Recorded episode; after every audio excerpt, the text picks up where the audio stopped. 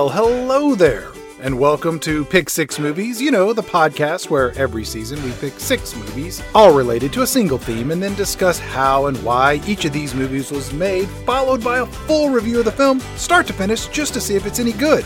I'm Chad Cooper, and along with my arachnophobic co host, Mr. Bo Ransdell, this season's theme is We're All Gonna Die! Where we're taking a look at six movies all about the end of humanity. This is episode 4 of season 11, and we are headed to the deserts of Arizona to face Bo's biggest fear in a world where spiders rise up to destroy all humans and the world as we know it, with just one man who can save us all William Shatner. In the classic motion picture, Kingdom of the Spiders. Spoiler alert, Shatner fails miserably and things don't work out too well for humanity. Kingdom of the Spiders was released in 1977, making it the oldest movie to date ever reviewed on Pick Six Movies, claiming that title from the Dudley Moore Bo Derek romantic stalker comedy 10, which was released two years later in 1979. I know what you're thinking. Why would you review such an archaic, washed out, low budget ripoff of other killer monster movies from the 70s? Well, because spiders, spider movies, and especially this spider movie gives Bo a case of goosebumps covered in the heebie jeebies every time he watches it. Which, not surprisingly, is kind of all the time. So, you know what? Let's turn things over to Bo, who every time he sees an eight legged arachnid starts screaming incessantly like a woman till everyone around him turns away in disgust, to introduce us to the idea of what would happen if the insect world decided to flip the script and teach us humans a thing or two about pest extermination. So I'm gonna bug out, teehee, and hand things over to Bo to introduce us to Kingdom of the Spiders. Bo, uh, take it away.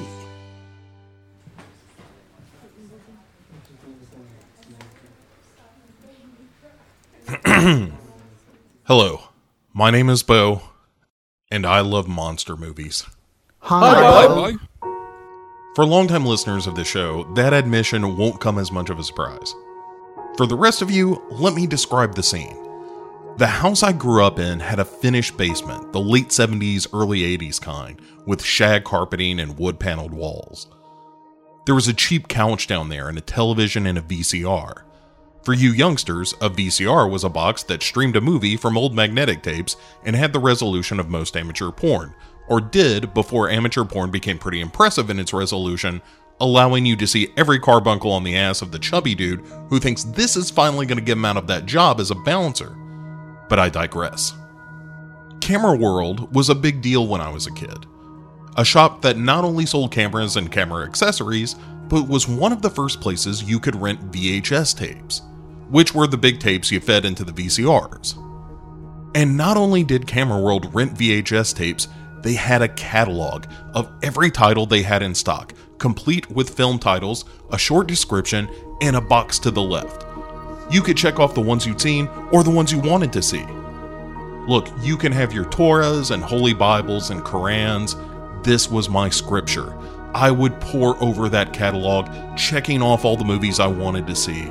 As someone who had at least one issue of Fangoria taken away from me in middle school by teachers way too uncool to appreciate the art of Rob Bottin and Kevin Yagher, Screaming Mad George and Tom Savini, going through that catalog of movies from Camera World was a gift. I'll never forget the description of the original Evil Dead, including the phrase, quote, the goriest film of all time, end quote. Well, I had to see that. And I came by it honestly. One of the first movies I ever saw in the theater was the Ridley Scott classic Alien. I don't even remember seeing it, I was really young, but I very much remember asking my mother why on earth they'd taken me to see something like that at the age of five. I wouldn't turn six for another four months. Her response? Because you wouldn't shut up about it. Apparently, I caught the preview for Alien on television and I was obsessed. I hounded my parents about seeing this movie until they finally relented to shut me up. And did I cower in fear? Did I hide my eyes? Nope. According to the story I got years later, I stood on the seat, leaning forward with my arms folded on the seat in front of me, staring wide eyed up at that screen. I don't think you blinked the whole time, she said. You weren't scared, you were in awe. That Christmas, further pestering got me an alien doll of sorts, with a button you could depress on the back of its elongated head to extend the metallic inner jaws and a skull that glowed in the dark. I don't know why, but it was obvious from the first encounter I had with the horrific, it wasn't just for me, it was part of who I was. And after Alien, there was the Saturday matinees on cable, something I deeply miss.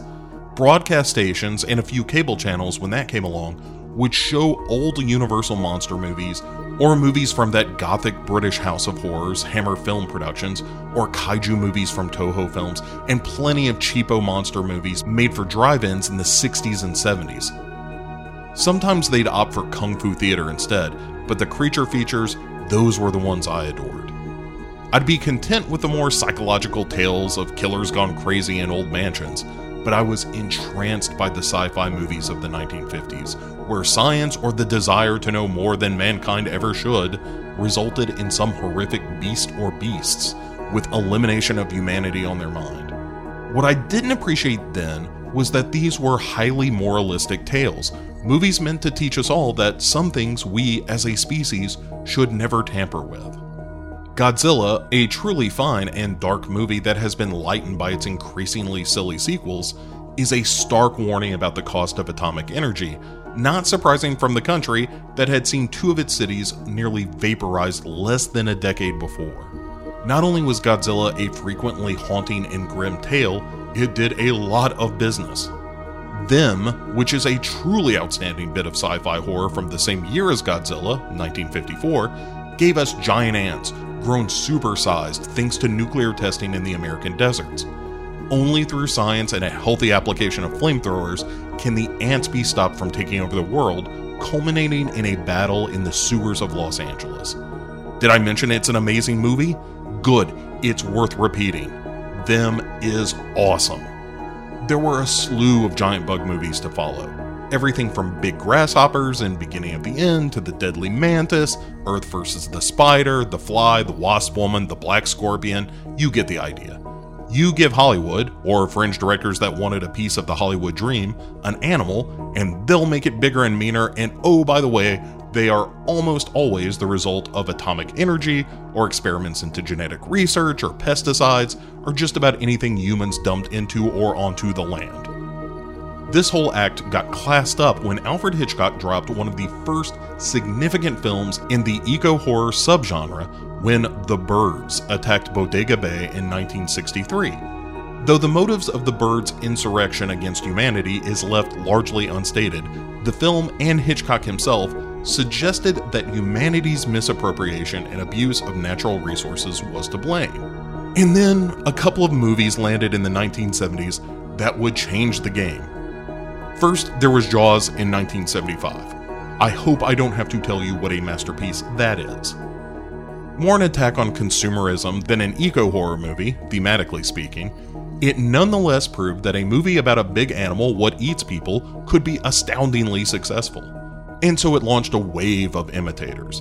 There was Orca with Pick Six alum Bo Derek and Richard Harris about a killer, uh, killer whale, a personal favorite of mine, or Tentacles about a killer octopus after Shelley Winters for some reason. Alligator in 1980, Piranha in 1978, Grizzly in 1976, in which Andrew Prine and Christopher George blow up a 16 foot grizzly with a bazooka. Ugh, it is sublime. The Swarm had killer bees coming after us, a big fear through the 70s and 80s as rumors of swarms of killer bees were coming up from South America to murder God fearing Americans. And with those bees came tarantulas, in movies like the one we'll discuss tonight, and Tarantulas, the Deadly Cargo, in which tarantulas sneak in through boxes of bananas. Yeah, there's a hint of xenophobia in some of these, but we were scared of everything. It was the 70s. If the DDT didn't kill us, the nukes would. Oh, and sharks weren't ignored. Direct copies of Jaws came in the form of Great White and Mako Jaws of Death and The Last Shark, and that's before you get into Jaws sequels and later movies like Deep Blue Sea and all that Sharknado nonsense. But I mentioned that there were two movies in the 70s that made an impact. The first was Jaws. The second was an Australian movie called Long Weekend in 1978. In that film, a couple go away to vacation on the titular long weekend, and find that animals have decided to put people at the bottom of the food chain.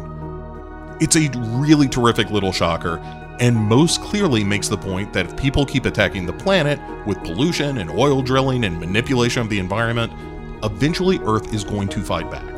The ecological conservation movement has always been with us, way back to Teddy Roosevelt declaring land for state parks. But with the increase in nuclear energy use and the resulting waste, renewed concerns over fossil fuels after scientists learned what such use was doing to the atmosphere, and a wave of experimental drugs pushed onto a populace that, in some cases, resulted in deformities and death, well, it seemed like we were headed for disaster. Good thing we got all that squared away and there's no climate crisis anymore. What's that? I'm hearing from our producer that there is, in fact, a continuing climate crisis. Well, shit. Anyway, Long Weekend wasn't simply the high watermark of a series of movies that use humanity's abuse of the world around us as the premise for, you guessed it, more monsters. It was a sample of a bunch of movies coming out with roughly the same theme. Day of the Animals had Leslie Nielsen fighting a bear while shirtless, Nielsen, not the bear, after the depletion of the ozone layer makes all the animals go crazy. Food of the Gods gave us giant sized rabbits and chickens after contamination of the food supply given to our domestic animals. Prophecy had mercury poisoning as the means by which a giant bear becomes a gross mutant. Squirm had worms going carnivorous following exposure to electricity. Slugs got in on the action in 1988, the same year experiments on cockroaches resulted in the killer bug movie The Nest. Frogs besieged a Flannery O'Connor esque family, including Ray Milland in 1972 in Frogs. And so there was this convergence of ideas here. Not only were we as a species screwing up the planet enough that the other residents were getting pretty hot under the furry and or chitinous collar about it, but that animals and insects could be our undoing if we didn't take it seriously. Phase 4 is a tremendous example of this convergence, the only movie directed by title sequence genius Saul Bass. In Phase 4, plain old ants begin to evolve very quickly, resulting in a new world order in which ants are the dominant species. It is trippy, bizarre, and a science fiction tale the likes of which we have never seen again. But for now, let's get back to that pale, doughy kid in the Finnish basement in the early 80s, watching creature features on a Saturday afternoon rather than, you know, participate in sports or go out into the hateful sun. The one with the list of movies to see in that Camera World catalog. I would stay up late into the night, especially when summer rolled around, watching all the horror movies I could get my chubby little fingers on. Late one night, I happened to be shirtless and watching something terrible, I'm sure. I felt a tickle on my back, idly brushed it away, and flung off my back a spider that appeared to me to be something like, I don't know, a foot and a half across in size. Fangs dripping with venom, its rows of eyes staring into mine, hairy legs moving in that weird asynchronous rhythm all spiders have. It horrified me, sending me racing upstairs, and I think that's where my fear of spiders began. Movies like the one we'll discuss tonight, as well as the aforementioned Tarantulas the Deadly Cargo, and even the 1955 Tarantula, they all creep me out. I never cared for spiders, and the movies loved to capitalize on such a fear, all the way up to 1990's arachnophobia. A year before his face became the visage of that horror icon Michael Myers, William Shatner appeared in another horror film, the eco horror thriller Kingdom of the Spiders, the subject of tonight's discussion. It was helmed by Bud Cardos, an actor and stuntman who also directed The Dark, The Daytime Ended, and Mutant, all notably weird movies. He was also, interestingly, one of the so called bird wranglers on the set of Hitchcock's The Birds.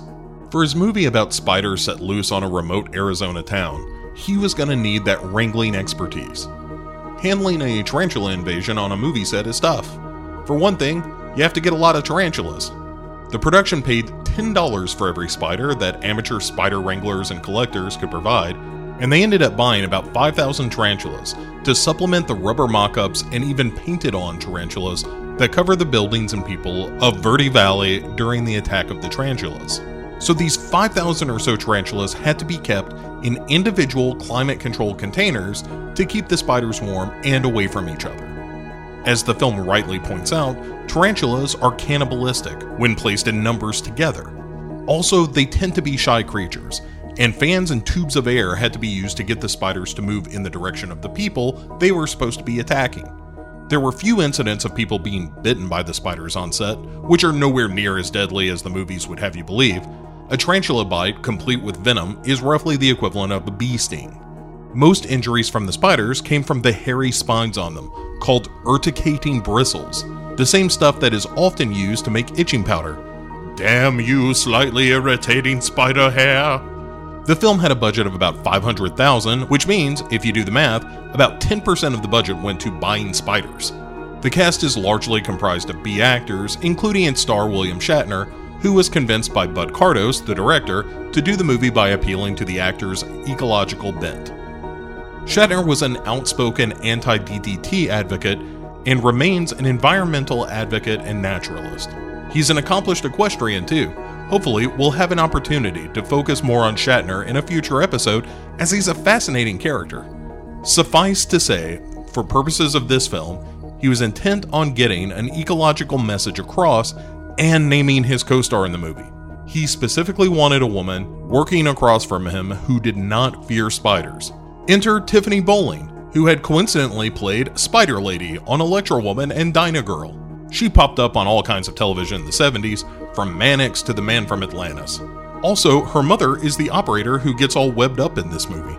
The music was swiped from old Twilight Zone episodes, music stings written by Jerry Goldsmith for the most part, and the borrowing didn't end there. You might notice a certain similarity in the structure of this movie to one involving a giant shark. Big and financially important event in the community coming up? Check. Craven Mayor more interested in local economy than saving lives? Check. Band of heroes trying to convince others of a coming animal attack? Check, check, check. Like a lot of these movies, the elements of Jaws are not tough to spot, but as these things go, it fits with relative ease in this arachnid story. Fun fact Steven Zaillian was one of the editors on this movie, who went on to write Schindler's List and Awakenings and Gangs of New York. Not too shabby, Steve Zaillian. Off its half a million dollar budget, it grossed about $17 million. Not bad for a cheapo Bugs Attack movie. A sequel was announced, and Shatner was even picked to direct as well as star, but the money fell through before that ever went to filming. And while we will certainly mock this movie, I have to say, it still creeps me out. Some of the imagery of the citizens lying dead in the streets, covered in spiders and their webbing. Ugh. And the final matte painting is one of my favorite gags in all the movies I've seen, and that's a lot of movies. Despite all its cheapness and rickety plotting, it genuinely affected a bunch of people who saw it. There are a ton of people I know who cite this as one of the creepier movies they saw in their childhood, and specific shots still haunt them. Like that scene of the vampire kid at the window in Salem's Lot, that sort of reaction. For some of us, there is something about the creepy crawling scope of this movie or the final and incredibly bleak parting shot that lives in the basement of our id, a nasty little memory to scare ourselves when fumbling for that light switch in a finished basement, the night too dark to see. What if your hand doesn't land on the light switch? What if, instead, you find a hairy, faint visitor where that switch should have been? And what if he brought friends? But enough of my neurosis. Let's get my own friend Chad in here for some backup to stave off this uncanny invasion of eight legged monsters. Get out your VHS catalog because it's time to check off another buggy monster movie. Ladies and gentlemen, tarantulas and tarantellas. It's 1977's Kingdom of the Spiders.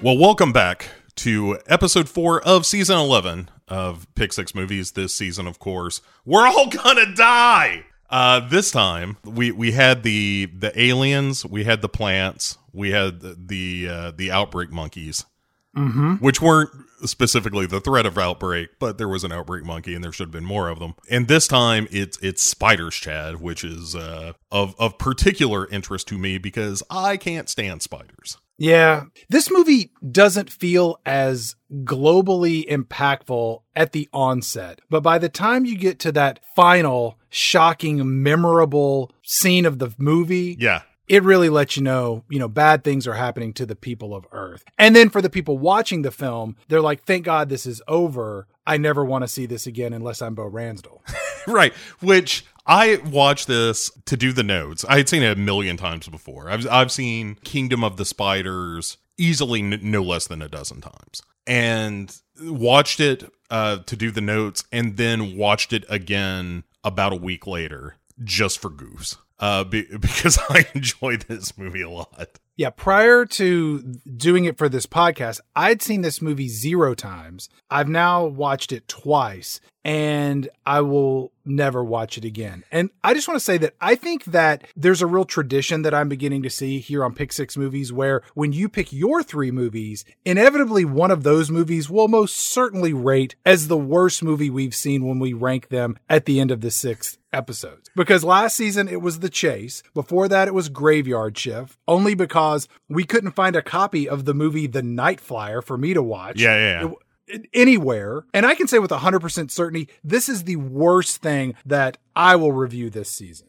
Yes, for you personally. Although what's interesting to me because I did a little bit of investigation after after your reaction kind of surprised me of like this is the worst thing we've ever done. And I was like, "Really?" Like we did Wing Commander. Mhm. We did It's Pat. That was terrible. yeah.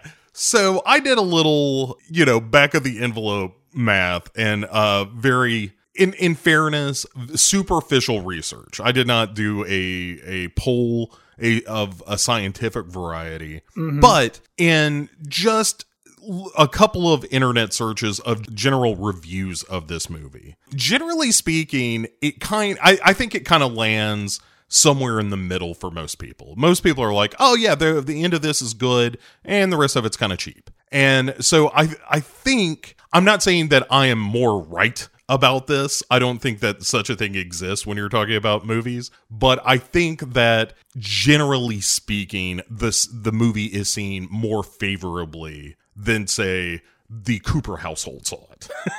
Well, that's because the people watching this movie are wackadoo cuckoo heads. The normal people of the world aren't watching this. A William Shatner movie about killer spiders? Yeah. Right. I want to add, I don't think it's necessarily a bad thing that you introduce these types of movies to me. It certainly opens my eyes to different flavors of cinema that I would have otherwise clearly have ignored. But for me, it's like eating warm egg salad or fresh cut durian. It's offensive on so many levels and leaves this memorable impression that you just can't ignore once it's gone. Yeah. Yeah. An indelible scar upon the psyche. And that's what all good films should do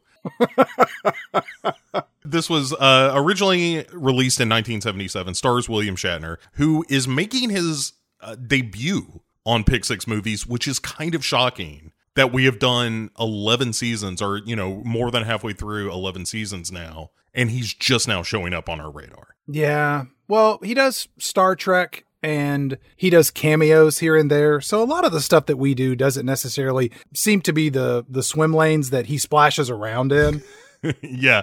Although at some point I feel like we need to hit at least one of those Star Trek movies. Probably the one with the whales. Probably. Anyway, we'll get That's that. That's one of the good ones, isn't it? Mm, is it, Chad? I don't know. I don't know jack shit about Star Trek. I barely know stuff about Star Wars. I probably know more about Star Jones than I do about Star Trek. Is she she was the talk show host, right? How dare you, sir? This is one of those things that is quickly fading from my memory. I haven't thought about the name Star Jones in some time. It was it a lady? I don't even remember that for sure now. I'm maybe I'm thinking of Van Jones. Are Van Jones and Star Jones the same person? Are they related? Did Star Jones ever interview Van Jones? You know, Bo, you can go look up those answers for yourself. You know how the internet works. I probably won't. Um, so let's get into this Star Jonesless movie. Yes. Uh, we open on trilling violins and the shocking title, Kingdom of the Spiders. Mm-hmm. You get all these barren shots of Arizona where there are all of these water carved rock structures of the American Southwest. To me, it looked like the pre-game loading screens of Red Dead Redemption. Yeah, uh, except the music is worse here. Oh God, the this song about Verde Valley is Peaceful Verde Valley by Dorsey Burnette. yeah, it's real trash. and uh, and if you liked it on the front end or you hated it, regardless, you're going to get it on the back end too. So don't even worry about it. I didn't even know who this guy was. I looked his name up on the, on IMDb, and he had a credit for Pulp Fiction. It turns out that he wrote that Ricky Nelson song "Waiting in School," which is the song Vincent Vega and Mia Wallace hear as they walk into Jackrabbit Slims. I also like uh, uh, speaking of music in the film. The music su- supervisor mm-hmm. of Kingdom of the Spiders is Igo Kantor. And not a lot of people know this, Chad. He is actually a distant cousin of Ivo Shandor, who, of course, designed the building that Dana Barrett lived in. How do you own a Blu-ray of this movie? Yeah, how did they make a Blu ray of this movie? Is the better question. You entered a contest and lost. was- oh. well, shout out to Waldorf and Statler for that oldie but goodie. This is a movie that has lived in my subconscious because of the last like 20 minutes of the movie. Uh, I generally, like, as a kid, I found that terrifying. And, and even as an adult, when I watch this movie uh, as many times as I do, one of the reasons is because the last, you know, from uh, parade on, or not, it's not even a parade, it's just the town going to shit. From that point on, I think the movie is creepy. But uh, enough about Ivo Shandor and his musical contributions. So w- after all this terrible country music and whatnot, we go to what one presumes is a dirt farm because that's all that's there, where we see a couple who are the Colbys, who own Yes. a ranch uh, near Peaceful Verde Valley Mm-hmm. and they are having an engaging conversation, Chad, about how proud they are of their new calf. Yes, this is a cow named Bertha that is definitely on the fast track to win the top prize at the county fair. And this husband and wife, they talk about how Bertha the cow only has one more week left on the job till she can retire from the police force and pursue that lifelong dream of living on a fishing boat down in the islands. They put a, a red shirt on her and then the, She's got all the information about who killed Kennedy right here. It goes all the way to the top, honey. She's mentoring this other young cow that's destined for greatness, but just needs a catalyst in his young life to begin a journey of discovery. right. So they go inside, content that their cow is just fine. And then everything suddenly shifts into slow motion as dramatic music starts playing. Yeah, it's very psycho esque. and in Spider Cam, our first uh our, our first taste of Spider Cam in the movie. Or Snake Cam. It could be Snake Cam, but I I think given the context Could be of the film- Hasselhoff Cam. Just want you know, little cow. So, s spiders are approaching. From the left and the right and the front and the back. This cow's gonna get it, Bo. Oh yeah, and th- th- we get a freeze frame on the couch. It's like an animal house where that, that horse died. Yeah, and immediately I love everything that's happening in this movie. We've got a cow attacked by spiders. We've got freeze frame, and we've got bad country music. I don't know. We could stop right here, and it's the best movie we're talking about all season, as far as I'm concerned. Oh my god. But is- then, Chad, we cut to the star of the movie, absolutely. William Shatner, Bill Shatner, Mm-hmm. riding on horseback with a lasso. in blue jeans, a pressed white shirt, and an oversized cowboy hat. And according to me, two of those three things make sense in this scene.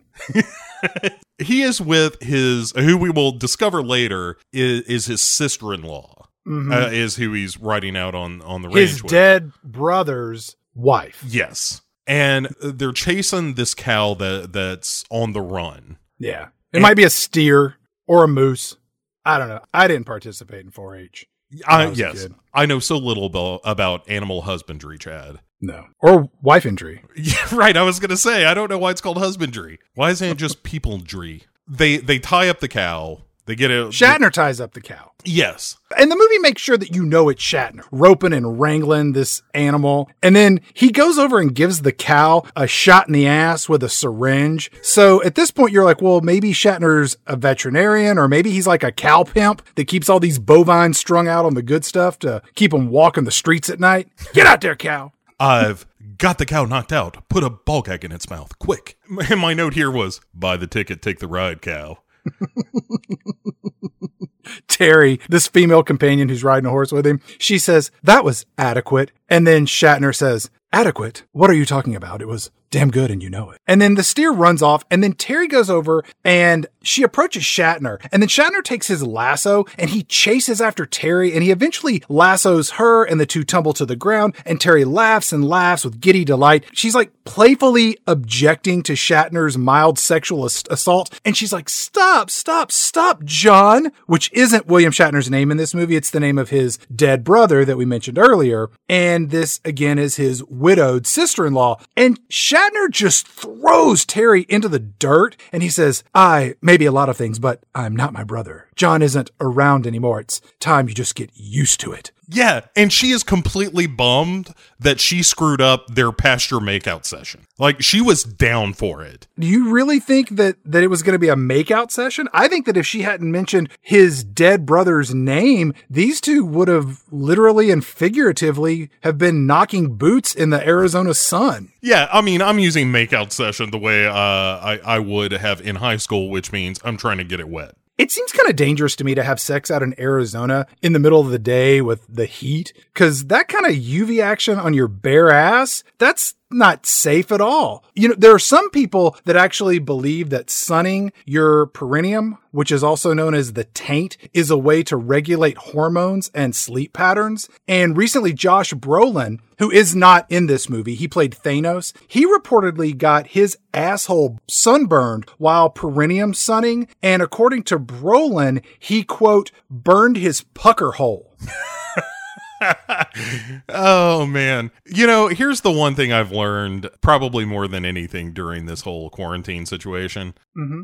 Anything a celebrity does aside from being a movie or sing a song, couldn't give a shit less about. What a bu- what a bunch of needy little bitches they are. Come on now, Josh Brolin did come out and recommend against the practice of perineum sunning after this. And I also assume that he doesn't recommend, you know, fucking your dead brother's wife as well. Right, but coming out against a stupid thing after you did the stupid thing, th- that doesn't award you any points. Well, that's how we learn, Bo. We fall down and we get up. We can be a lighthouse to other people. Yeah, but there's such a thing as just like innate knowledge of like I should tan my my taint. Mm, no, you shouldn't. nah, we're just gonna skip that.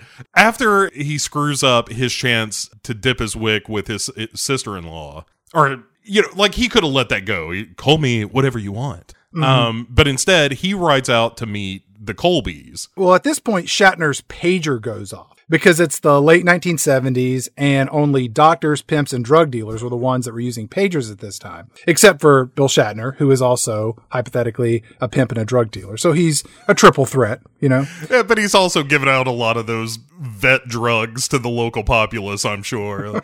I've got some cat tranquilizers I think you'll find are quite good.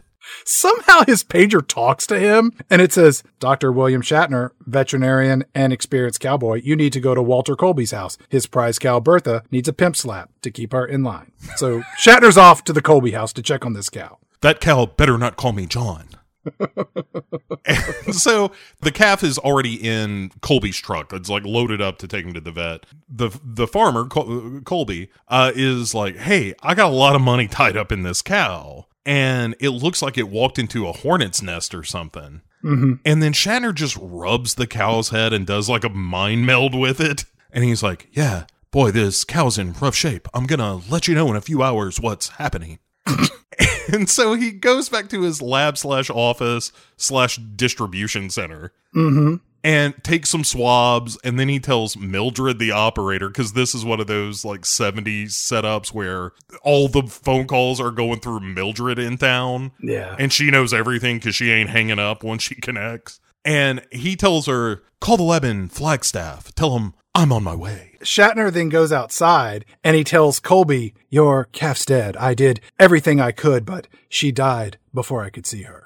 Look, kids in the hall for you. And a callback. We've used that joke on this show before, as a matter of fact. But And Colby says, ain't that a crock? Which is short for crock of shit. And I only bring this up because my father used that phrase a lot, like this is a crock. He didn't say crock of shit. And that phrase derives from an ancient Roman custom where people would literally shit into a pot if they were particularly bored by whichever freelance philosopher happened to be talking rubbish at the time. And the Roman Empire employed crock monitors who were each assigned to a specific philosopher, and it was their job to monitor the pot or crock. And should the crock become full, it would be presented to the philosopher who was obliged by law to announce that it bore a remarkable resemblance to himself, thus proclaiming he was full of crap and was in fact talking a crock of shit. So a crock of shit is sort of an early form of online comments and the internet. Oh, we should have just stopped there.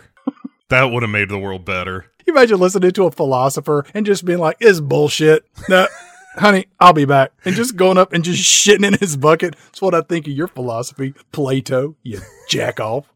I mean, is that better or worse than YouTube comments? no, it's the same thing. What are you trying to sit here and tell me that if I gaze long enough into the abyss, the abyss will gaze back into me. Hang on, hold, hold my beer, Terry. That's what I think of you and your abyss, Frederick Nietzsche. What what uh, Kantian concepts of the superlative of the good? What that that no matter what I do, it is fated and therefore not part of my own sense of will. Hang on.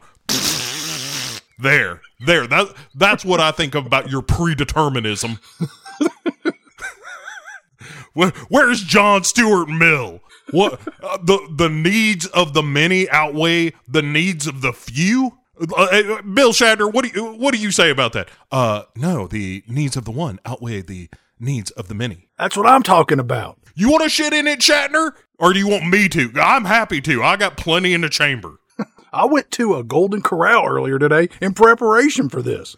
I ain't nothing but soft serve and macaroni and cheese. I am loaded for bear. Shatner says, I'm going to Flagstaff with some blood samples. Maybe I'll come back with some answers. And so Shatner drives up to Flagstaff, accompanied by some real high energy jazz.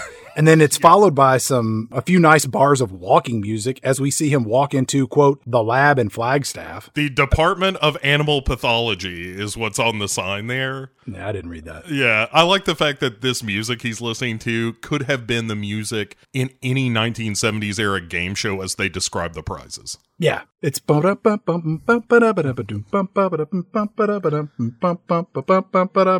and then nighttime falls at the Colby farm, Chad. Mm-hmm. And he kicks his dog Walt outside. Get on out of here, Walt. And uh, he says that they've lost this thousand dollars worth of prize money that they were going to get at the fair, which is like two hundred thousand dollars in today's money, I presume. Right. And he says, "You know what this is?" And his wife just goes, "I know." And as part of the audience, I'm like, "Go on," and then they don't. and I want one of those like War of the Worlds newscasters to be, or from the happening or something, where they're just like, well, what they're talking about, Bo, is racism. Like, oh, okay, I get it now. Oh, I didn't even think about that. I'm I'm relatively certain, given my dozens of, of, viewings of this movie, that that's what it is. That's the fan fiction I've created for this scene. I gotcha. But all they do is just like, you know, it's uh, favoritism. You got who knows who, and over here, yeah, it's it's a real mess. So you're you're positing that because uh, Colby, the farmer, who mm-hmm. I don't mm-hmm. know if we mentioned, he's a black guy, yeah. um, and his wife is black, and that this is just sort of his way of saying this is another example of the man keeping me down. Yes, that it could be. I mean, I could see that. That uh, probably local white folk are. There's a lot of them. there are. Honestly, the Colbys. By the way, uh, Woody Strode, the guy who plays Walt Colby, Walter Colby, Colby in this movie, impressive resume. Yeah, yeah, he was in like Ten Commandments and all kinds of stuff. He's uh, yeah. uh, the king of Ethiopia in Ten Commandments, if memory serves. He was in Spartacus, bunch of stuff. But anyway, yeah, that that that the white folk in the, the neighborhood are at night just kind of belly crawling under the fence where the cow is and then biting the cow, one presumes. This is you making shit up again. I don't know what you're talking about. so, yeah, I'm just trying to figure out like what what Colby thinks is happening. Anyway, so outside the dog is whining and then just runs off into the night.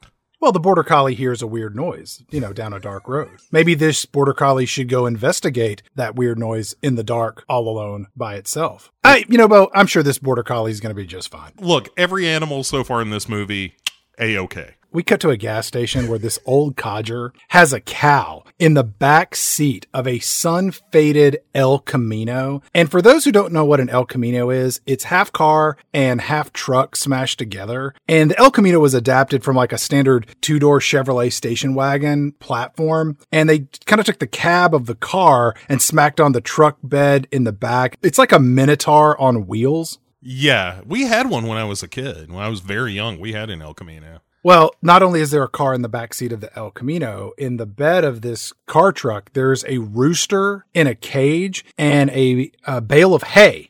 And yeah. I think that this old codger who owns this car bought it with these animals already inside. it was like, look, the car's going to cost you 200, 100 if you take the animals.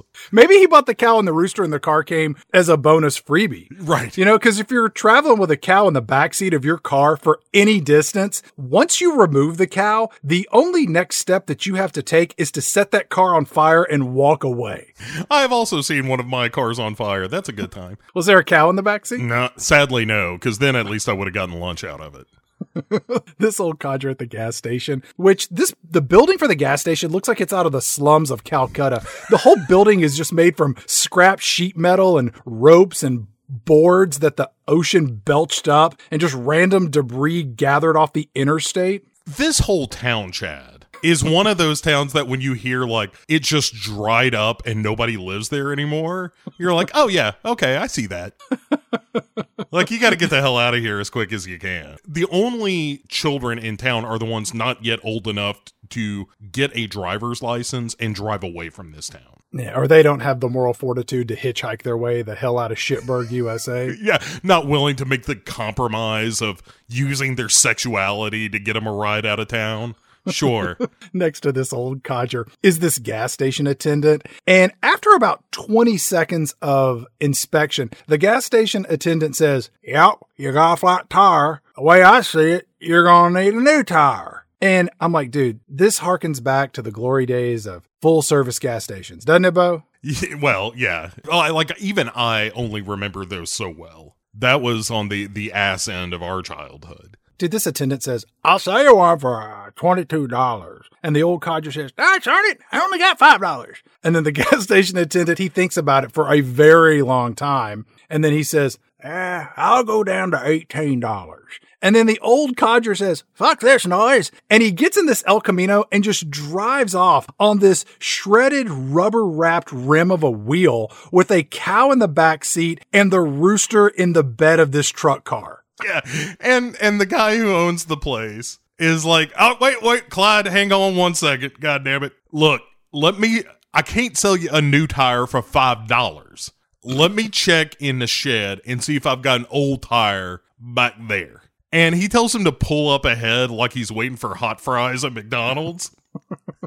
And then as this scene is unfolding, like there in the theaters, there was no seating during this scene, Chad. The tension was so high. Yes. And Rack, aka William Shatner, it's worth pointing out, William Shatner's name in this film is Rack Hansen, which had We'll get to to, be. we'll get to that later. So he pulls up uh, to gas up his truck. And as he pulls up, we see uh, what will come into play a little bit later. We see this like old World War One plane flying Yeah. overhead, and they're like, "Oh, there goes Baron. He's crop dusting in his plane from the big one." Yeah, it's this yellow biplane, and the gas station attendant says, Baron sure can fly that machine, can't he? I'm like, why did you call it a machine and not an airplane? You're an auto mechanic. Yeah, no, he is amazed by the power of flight. It, it probably seems a little bit magical still to him, you know? like instead of fuel, it just uses pixie dust and wishes. Shatner starts pumping his own gas, and the gas attendant says, Thanks for doing my job, stranger. And Shatner says, No problem. Why don't you go sell another tire, you hillbilly? And the gas station says, Yes, sir. And he just hustles off to go see if he's got a used tire to put on the El Camino cowmobile. And so he goes into this shed, Chad, that is just dripping with spider webs. Like he opens it up, the whole place is webbed up, and he just goes, Boy, spiders are sure having a field day in here. Well, tarantulas are native to Arizona, which may account for the fact that his reaction is just to, when he sees a tarantula, he just tosses off to the side and spits some tobacco juice on it. Yeah, and he calls the spider an ugly, you ugly shit. He finds it like this is one of my nightmares, Chad. Reaching into any like dark space and Mm-hmm. pulling out a giant ass hairy spider, which is what he does. Throws it aside, spits on it, calls it an ugly shit, and the spider literally chases him to the door. Like you son of call me an ugly shit. I'm about I'll fuck you up. When he slams the door shut, it really smacks this spider backward. Yeah. And by the time you get to the end of this film, there is no way that the closing credits included the disclaimer that no animals were harmed during the production of this movie. They kill a shit ton of tarantulas in this movie.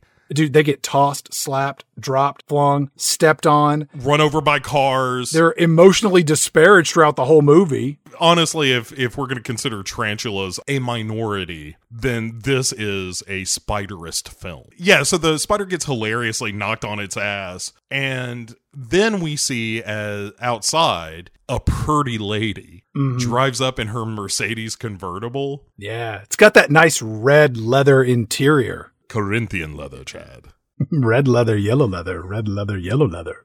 We see a sign for the local festival being hung, uh, while Mildred, who's running the phones, watches from behind her plate glass window as this convertible goes by. Yeah. It's being driven by Diane Ashley, Dr. Diane Ashley, our movie scientist from the lab in Flagstaff. Yes. And look, this movie is a Jaws ripoff, as you noted. So the spiders are the shark. yes. Is Diane Ashley Hooper? Yes. She is the Matt Hooper of this movie. Is Shatner Quint? Yeah. No, Shatner would be Roy Scheider. But he's not afraid of spiders. No, he's not. And because this movie isn't a complete carbon copy, just mostly. So there's no Quint? Unless you consider maybe the Sheriff Quint. I don't. Yeah, I mean, not really. There's nobody that's like, I was on a carousel.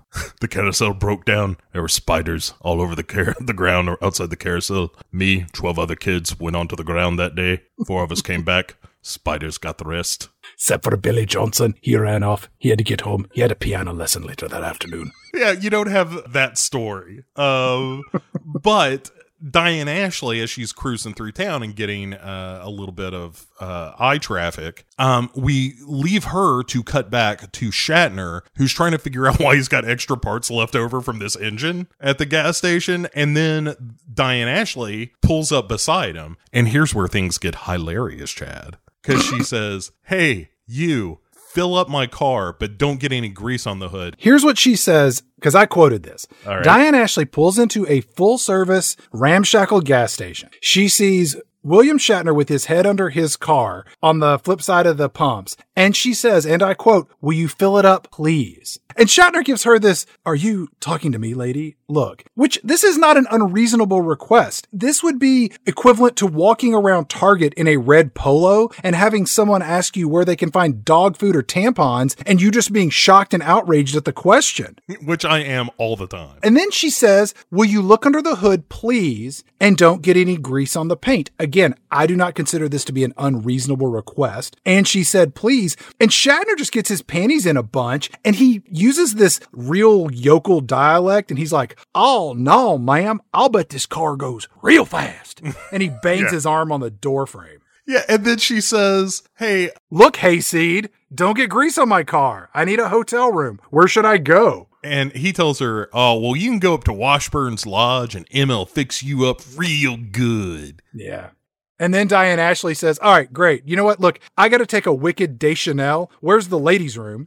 And Shatner says, Oh, it's down there on the left, but it's out of order. Toilet is clogged up with shit because us menfolk were in there because we don't want to shit in the man's toilet, so we shit in the ladies' toilet. But you can use the man's toilet if you like. I'll stand watch because I like watching pretty women go to the bathroom. And Diane Ashley's like, Look, I'll manage just fine. And the erection in your pants is both disgusting and impressive. So good day to you, sir. She takes off for the men's room. hmm She's gonna go drop a Zooey off at the pool. Yeah, and then out comes the actual grease monkey of the the full service gas station. Yep. And Shatner's like, hey, fill up the lady's car. Don't get grease on the paint. Also, she's in the men's room. And when the mechanic is like, what is she doing in the men's room? And he goes, you'll just have to ask her. Wink. And yeah, it's like, oh, Shatner's quite the scamp. And then off he goes. And so then we follow Diane Ashley to the Washburn Lodge, Yep. which is where we find Emma Washburn on a ladder in the trees. Yes. And this is one of the uh, glimpses at capitalism in the film, Chad. As Emma tells her, the rooms are nine bucks a night, the cabins are 11 bucks. And if she wants to get those rates, she needs to lock in right now. Yeah. Because in a week, they're going up so she can squeeze the tourists coming for the county fair. Right. So it's nine for a room, Uh huh. 11 for a cabin, but the rooms are closer to the restaurant and the ice machine, but the cabins give you more privacy than the rooms. But how much room and privacy do you really need? Because maybe the cabin upcharge is a ripoff or maybe it's a bargain. Y- you know what? I make a good salary. I'm going to take the cabin for 11. And if I'm not satisfied, you're probably going to have to replace the plumbing in the bathroom. You know what? Scratch that. Just plan on replacing the plumbing in the bathroom because I eat a lot of shawarma. Also, my friend Zooey Deschanel is going to come to stay for the weekend, and she's going to a- absolutely explode part of the cabin. Um, but yeah, so she takes the cabin, and Emmett tells her, "Hey, the bar of this place is open till midnight too." Wink, wink. you lush. That's just what time she goes to bed. She's got a serious drinking problem. There's a lot of people in this movie with drinking problems. Yeah, notably the the sheriff, but we'll get to that. And And the mayor and the veterinarian. uh, is that so much a problem? It's just life in a small town. But Emma even helps her with the bags, and then they get old Fred, the handyman who passes by, Uh huh. letting us know he exists as a character, so that later when he's dead, we're like. They got old Fred that? too. Uh, but they go t- to the cabin, and then Diane asks, you know, hey, where can I find the local vet? And Emma says, oh, uh, are you a friend of Rex? And when Diane says, no, she says, oh, well, you will be. Rex had his spoon in every pot in town. What does that mean? that Rex is fucking everything that uh, you wants to or not. I'm going to a little later counter that argument with my own personal fan fiction theory about what's going on with Bill Shatner's character in this movie. All right, but he is clearly hitting on everything. Um, Yeah, I'll tell you what, he ain't sealing the deal. Put a pin in that. All right, all right. We cut to some stone brick house where the local sheriff, Sheriff Walter, he's sitting on the porch with Shatner, and they're being grumpy about how the university hasn't sent someone with the results of the dead cow blood examination. And there's some discussion of quarantining the cows out at Colby's farm. And then Shatner walks out with a six pack of Miller High Life, which has two beers notably already consumed. Oh, I'm yes. assuming by Shatner. And then he gives a beer to the sheriff to drink because he, after all, is a rural sheriff in Arizona. And if he's not a little drunk on the job, Bo, he's really not living up to his campaign promises. And then Chad, the mayor who has rolled up, Mm-hmm. Shatner immediately just gives him a beer, which he also takes and drinks. Yeah. Like the whole town is just a Miller Lite based economy, apparently. Shatner's also wearing this pressed pink shirt. He's going to tell you it's salmon, but it's pink. This moment of him coming out with these, this six pack with a couple missing. It's a, yeah, it's a four pack. this was one of the moments, even as I watch it again, I'm like, I love everything about this. I love the fact that he's already a couple of beers into the afternoon. Then the sheriff shows up and he's like on, on town business, Chad, as is the mayor. And they're just like, you know what we all need? Another 12 ouncer. Yeah. I'm surprised that the mayor didn't refuse the beer because he had three sitting in the front seat waiting for him for the drive back downtown. Nope, got my own. Don't worry about me, Rack. The mayor of the city shows up to tell Shatner that he can't close the beaches. I mean, quarantine the Colby place because the county fair is right around the corner. And then the mayor says, Shatner, you yell barracuda. Everybody says, huh, what? You yell shark. You got a panic on your hands on the 4th of July. Or whatever the equivalent of this movie is. It's the same thing. But we're landlocked, Mayor. Yeah, it, it, it is the the Jaws moment of Mayor Vaughn not wanting to shut down the beaches. Diane Ashley drives up in her Mercedes convertible and she says, I'm looking for Dr. William Shatner. And they're all standing on this tiny little porch. The mayor says, He's right over there, three feet away, striking a pose, looking pensive, staring off in the distance, making you wonder what's on his mind. Can he ever find true love? Is there a woman in the world who hasn't already had his brother's seed inside her that he could call his own? Well, the real mystery here, Chad, is that he's got his back slightly turned to her. Mm-hmm. And she's like, Are you the local vet? And he turns around and he goes, Why, yes, I am. And she's like, You. And then his first response is, So, would you like a beer? Uh-huh. oh, I love it. And, and sorry about that. You've got to go shit in the men's room gag earlier. We do that to all out of towners. Also, you're gonna want to get some soap. You've got crabs. and then she hands him some files. She refuses the beer, by the way. She's like, no, I don't want a beer. It's 945 in the morning and all three of you should seek professional help. I'm an adult with business to tend to. Yes. In fact, said business is right here in my hand. Here are some files that say you have a serious problem on your hands. a woman with facts and data. Have you ever seen such a thing, Bo? Well, the mayor's just thrilled to hear that they don't have to quarantine anybody. So he's like, I got county business to run, run to. Uh, Rack, give me one more of them beers and I'm out of your hair. And so he takes off. And the sheriff finally says, Well, what killed this cow? And she says, Venom. And Shatner is like, Wait a second. Are you saying that a snake killed this calf? And she says, No. Carcarian Carcarius.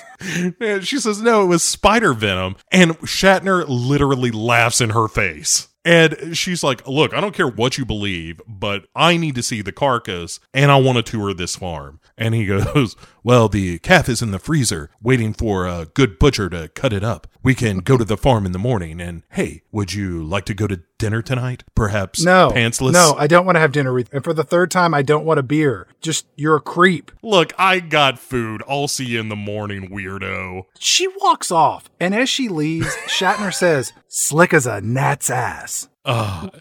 Who is this comment directed to or about? Is Diane Ashley slick as a gnat's ass? Is Shatner slick as a gnat's ass? Are gnats' asses slick? Is that a good thing? Is that a bad thing? I don't understand any of this. This I chalk up to when improv goes bad. Uh, but I think it is meant to be about Diane Ashley. She is the slick gnat's ass in question. Okay. And at the, meanwhile, at the lodge, Emma is, is talking to Diane Ashley, who is in fact having a drink. Uh, They're at the bar. yeah. And Emma's like, well, how'd the day go? Diane Ashley is like, ah, you know, I met the sheriff and the mayor and, and that weirdo rack. And Emma says, you know, mayor's fine, but me and Sheriff Gene, we used to do some fucking. Uh huh. But now all he's interested in at night is a case of beer, she says. She actually says all he needs now to get him through the night is a case of beer. I guess I kind of wore him out. Mm-hmm. And Emma is implying that she fucked this man to the point to where he became a drunk? Or is she just that good in bed? Maybe she's that bad in bed. She says, you know, there's a time in life when a man's interest moves up to his stomach, presumably from his dick. So my take on this whole situation is that Sheriff Gene eventually got to the point where he was like, woman, you need to leave my dick alone for a little bit.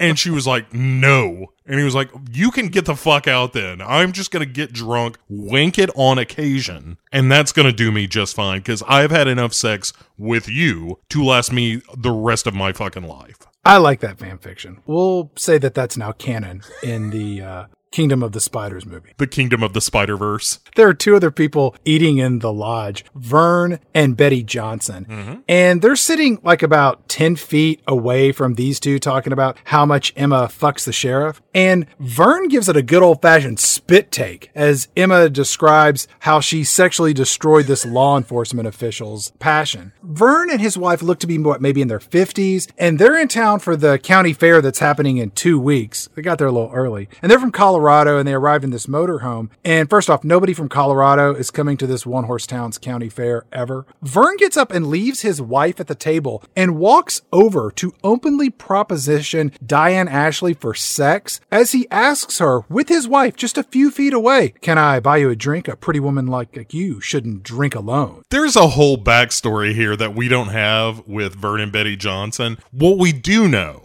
is that Vern I think they're swingers. Oh, they are absolutely swingers. He's just testing the waters to see if she would be interested for a little late night bedroom hubba hubba. Well, he sold, he had invented some kind of new chemical toilet that they use on construction sites and then Okay. sold out. This is all in the film. He sold out to his partners and got a big payday with which he purchased this mobile home that they're carting around in and are just driving around the country, I presume, fucking their way across America. I like that. Put that in the canon too.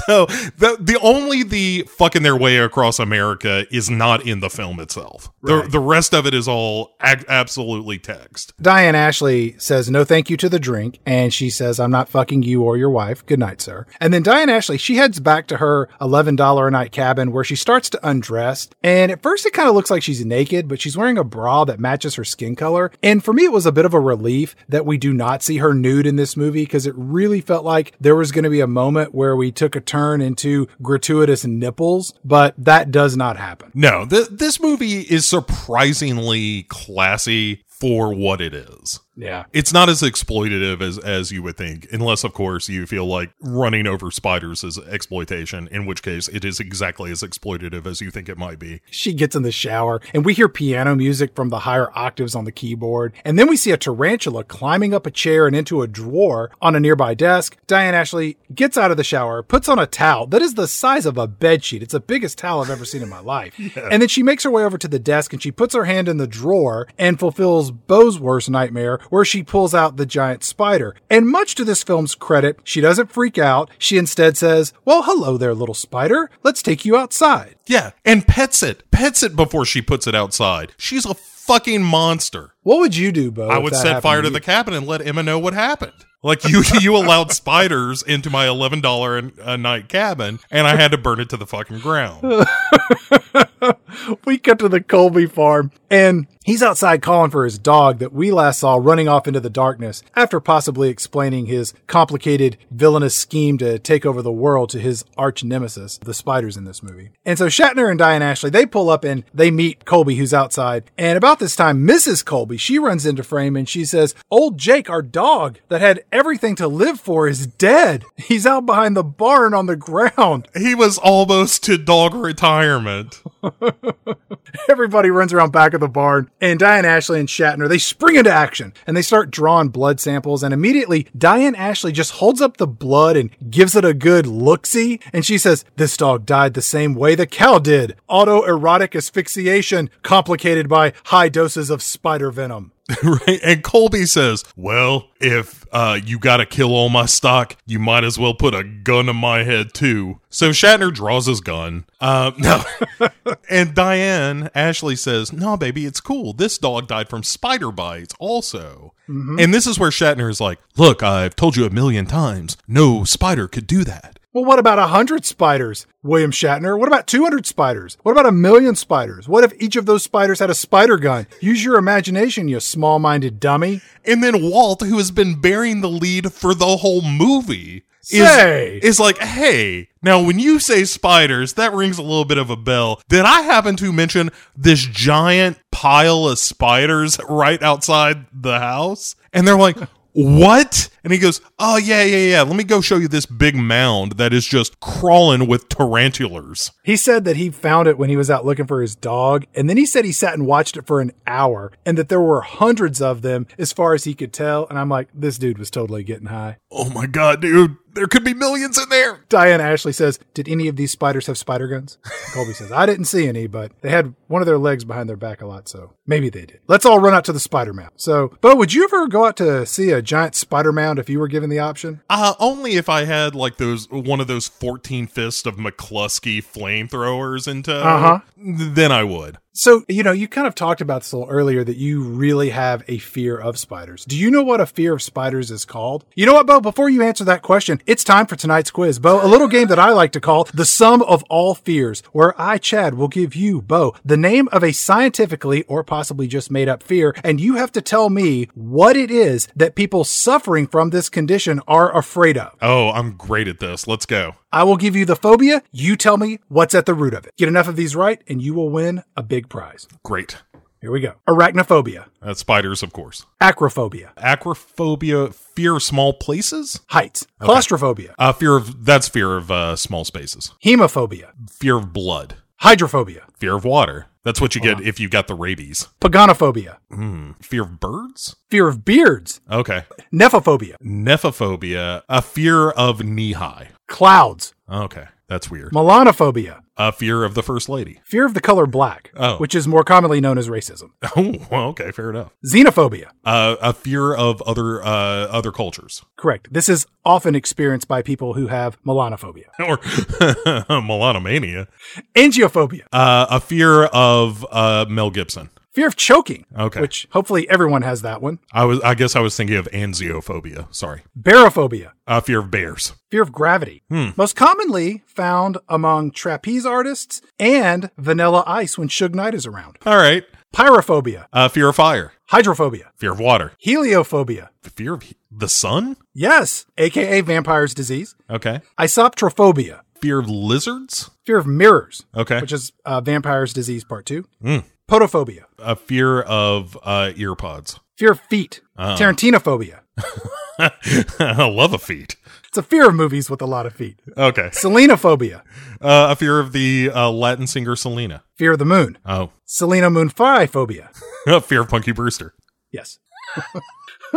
Archibootyrophobia. A fear of a meathead moving into your house. Fear of getting peanut butter stuck to the roof of your mouth. Hmm. Somnophobia. Fear of uh, sleep. Yes. Optophobia. A fear of eyes. Fear of opening one's eyes. Okay. You imagine having uh, both of those at the same time? That'd be a living nightmare, wouldn't it? I mean, isn't it already? Colrophobia. Uh, could I have a spelling, please? C O U L R O P H O B I A. A, a fear of high temperatures. Fear of clowns. Okay. Seems natural. Yeah. Globophobia. A fear of globes. Balloons. Oh. You got both of those. The circus and kids' birthday parties are off limits. Amniophobia. A fear of walking. The wind. Oh. Botanophobia. Oh, a fear of plants, aka happening disease part two. Happeningophobia. A fear of M. Night Shyamalan terrible movies. Right. Uh, AKA Marky Mark disease. Uh huh. Phobophobia. A fear of fear. Fear of phobias. And lastly, panophobia. A fear of everything. Correct. Bo, congratulations. You scored just enough points to win a DVD copy of Charlotte's Web, where the titular character is a benevolent spider that teaches a life lesson that life is short and you can inspire others to greatness, and anybody can be friends with a stupid, illiterate pig. I was gonna say uh, Charlotte's Web is more the the main character of that is a pig who is duped by an overly smart spider. Panophobia is what Charlie Brown says he has in that Charlie Brown Christmas special, Right. Where he has, the, he has a fear of everything. That's a troubled little boy. well, you know, he is surrounded by people constantly fucking with him too. Like All those adults that gave him rocks on Halloween. Lucy and the football, I, like Charlie Brown, if he is not a suicide by 18, that's a win for him. Like his note is going to name names, you know? it's not going to be one of those, well, I can't take it anymore. It's me. Lucy, this is your fucking fault. I have a dog that's more successful than me. How are you? I hope you are fine. I am not fine. So Diane Ashley and Shatner and Mr. and Mrs. Colby, they go out in the Arizona desert and they find this spider mound. And it is twice the size of that pile of dinosaur shit in Jurassic Park for everyone who hasn't seen this movie, which is basically everybody but Bo and unfortunately me. Uh huh. And Diane Ashley, she's all excited about seeing these spiders and she picks one up and she says, This one here is about 600 miles from where he should be, which means this spider is from what, South America, Texas, Montana? Like, where is it supposed to be from? Well, it's visiting from out of town to visit some relatives. And then all of a sudden, its vacation home is busted up when they're like, hey, I wonder how many spiders are in there. And Walt Colby is like, you want to know how many? I'll show you. And picks up a big ass stick and just starts pounding this pile of spiders and dirt. Why would you do that? That is the level of impulsiveness with which I start most home improvement projects. That's how I end most mine. I like I unfortunately recently bought a chainsaw and that has led to some decisions that I question even now. Fooling around with a chainsaw, you need to go watch some YouTube videos on that. I used a chainsaw incorrectly for about two years, and it's really fortunate that I still have my head on my shoulders. Shatner stops Walt from, you know, attacking the spiders with a stick. Hey, that might make them angry. They could take over the town if we're not careful. Diane Ashley then says, uh, Give me a can. I need to get one of these guys to, to study him. And she says, Hey, can you keep this farmer from destroying this hill long enough for me to study the spider? And Shatner's like, I'll try, but to be honest, Walt's money is tied up in his livestock. He kind of hopes all these spiders die a horrible, horrible death. Do you know Bo Ransdell? Walt's wife is like, I hope no spiders get in the house. And I'm like, I hear you, sister, but you and I both know that ain't happening. Diane Ashley puts a spider in this coffee can for examination later. And then Shatner says, Hey, Colby, will you drive Miss Ashley to see where your first cow died? I'm having dinner later with my girl. And also, Miss Ashley, why don't you and I have dinner later tonight? And then Shatner's really opened about all of his planned multiple engagements with women later in that day. And I think that Shatner is sort of a puppet master of a small community that might be the epicenter of early 70s swinging. Diane Ashley, she's like, look, my schedule's booked. You're clearly drunk still. Thank you for the offer for dinner, but no. All right, uh, if you change your mind, just a hint I'm never not drunk. and so Shatner drunkenly drives over to his sister in law's place. Right. Where we meet his niece for the first time. And this is the, the lady he is spending the evening with. Turns out they're missing a cat, which is just exhibit C of spiders are slowly taking over this town. And the sister in law accuses him of spreading his filthy seed around. Yeah. Then says, like, you take care of us like you're her father and my husband. And then she says, Isn't that like paying for the cow and giving the milk away for free? And his response is, You keep talking like that, and one day I'm going to come around and milk that cow. Ugh. Ugh. I'm going to come around and milk it. Milk it real good. I have a move. I swirl and then I milk. The metaphor got gross real fast, and she just says, Just make sure your hands are warm. And you're like, Ugh, just stop all of this. All of this conversation needs to end right now. Well, then Shatner ends the scene by making monster claws with his hands, and then the audience throws up in their mouth. Like, this is all inappropriate. So let me just ask you this. Uh, does this look like I could honk it? Fucking your dead brother's wife seems like something that should be taboo. Maybe not in Shakespeare, but at least in modern society, right? Mm, I mean, she is, the runway lights are on here it's not like he is putting the moves on her. She's like, so now that John's dead, how about we fuck? Hunter Biden was dating his dead brother's wife, Hallie Biden. Yeah. Remember when that was the most scandalous thing about Hunter Biden? Him fucking his dead brother's wife? I would argue it probably still is. That's creepier than being on the board of some whatever. He was fucking his dead brother's wife. Put that in a political ad. Give it time. we are we are still early, but that is gonna happen. and it'll probably be just like that. Look, I just heard people are saying he was fucking his dead brother's wife. It's kind of creepy. I think we have crossed a line so far that it's like, I don't get your point. What does this have to do with anything? Right. So. This is the plot, uh, I say in quotes, of 93% of all Pornhub videos. The rest are babysitters. And then, fortunately for Tom Cruise, granny porn and prego porn. I got my new production company set up. It is called Twilight of the Babies. it is all granny slash pregger porn. I think you are going to love it. Shatner leaves this booty call without getting laid again. Mm-hmm. And he pulls onto the freeway and he sees Diane Ashley just cruising down the road in her convertible Mercedes. And Shatner gets in hot pursuit and all but forces her off the road. And then he gets out of the car smiling like he's being really charming. And Diane Ashley says, You have a way of conveniently showing up. And my guess is that in the, the cab of his car, um, if one were to inspect, you would find quite a few empty high life cans just sort of rolling around. Uh-huh. So then Diane Ashley says, What, no girlfriend? What's that phrase you hillbillies use out here in the country? Wham bam, thank you, ma'am. And then Shatner cryptically says, Well, the girl I met up with was into Uncle Remus, and I wasn't. Because the little girl, his dead brother's daughter, said, Do you want to come hear my Uncle Remus album? And he was like, No, no, I'm good. I got Ted Nugent and Kid Rock and Hank Williams Jr., you know, playing in the, the cab of my car. I, I got all that covered. And I was just like, could Uncle Remus be one of those catchphrases that are used by white supremacists to sort of vet whether or not people are eligible to be recruited? I assumed it was more of a daddy dom situation, but yeah, it could be racial too. Like they come up and they're just like, "Hey man, you into Uncle Remus?" And if they're pure blood, they say no because it's a trick question. And then we beat them with a sock full of pennies, and once they go unconscious, we tattoo a swastika on their neck, and they're in. Right, it's the handshake to get into the KKK meeting. Are you into Uncle Remus? No, I prefer cousin Adolf. All right, you're in. Then he tells her just again because the dialogue in this movie is fucking bananas. He then says, "You know, kind of pretty for a girl." Is Shatner gay in this movie?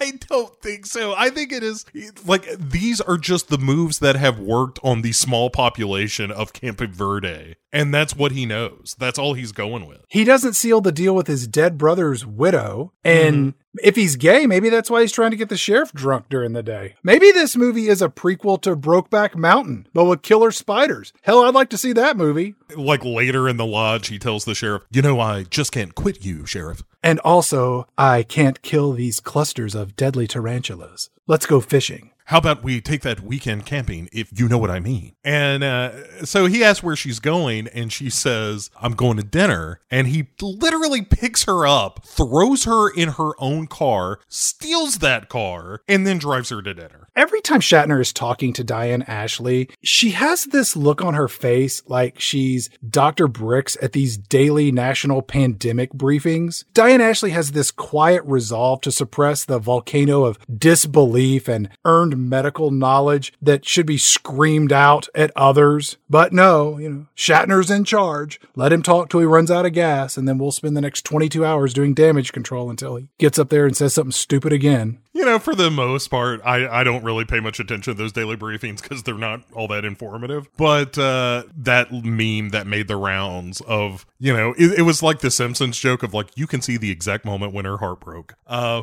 it is really something. Sunlight and disinfectants inside the human body. He is the most dangerous clown since Pennywise. Yeah, it's real stupid. So back at the restaurant, question after mark. he's abducted her to go have dinner, right in her own car, mind you.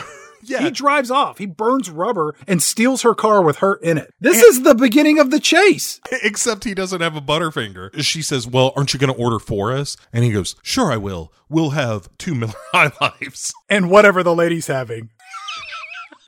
We'll have two beers and what would you like again? Then when he, he, says, Look, I'm still skeptical about all this spider stuff. And she says, Well, would you be less skeptical if a man said it? Zip funk. Oh my God. He goes, Hey, baby, you're the one hung up about you being a lady. I called around and you're supposed to be the best. And then she says, Hey, speaking of stupid, how did you get the name Rack? Hmm. And then he says, I kick people in the dick a lot. It's my getaway move. I call it the Irish fist fight. He says, what happened was his brother used to take all his money on uh, he worked hard all week long. His brother didn't do shit. And then his brother would say like do you want to play pool? And he would be like no you're gonna steal all my money. And his brother would be like no no no it, it's fine it's cool this time. And then they would play pool and his brother would steal all his money playing pool would, would hustle mm. him a little bit. And i swore that day that i would raise an army of spiders to kill all humanity and also fuck your wife after you're dead. I'm kind of like willard but with creepier pals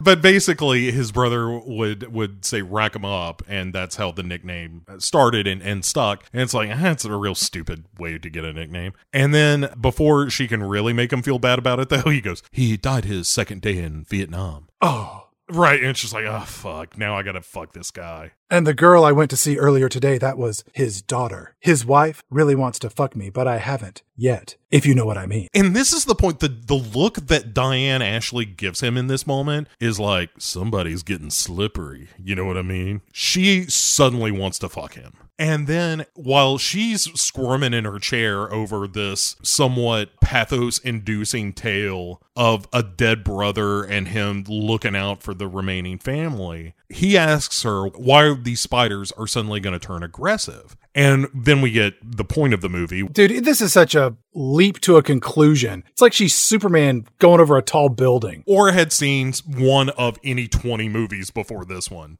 where she's like, uh, yeah, I think it's DDT, probably, probably DDT. It's definitely DDT. I just made that up, but let's go with that. It's 100% DDT. And the spiders are becoming more aggressive in finding food because we're killing off their natural food supply, what with all the DDT and all. That sounds really good. How do we get rid of the spiders? In that scene, cut to her cabin where we can get a little friskier, but we're still just talking about spiders mm-hmm. because they're looking at some film and, uh, of spiders. And Diane Ashley says the thing is, these spiders ought to be eating each other because tarantulas are cannibalistic. If you put them together, they'll eat each other. You left out a real important detail that Shatner walks up behind Diane Ashley and really gives a good sniff of her hair. You think Joe Biden maybe took his sons to see this movie back in 77? That'd explain a lot. See, uh, right here, this is how you want to treat a lady, boys. When I was a kid, my dad would say, Joey, you take your kids to go see a movie about killer spiders and let them learn as much as they can. What, what I do is I get on the train in Scranton and I find the prettiest little lady on that train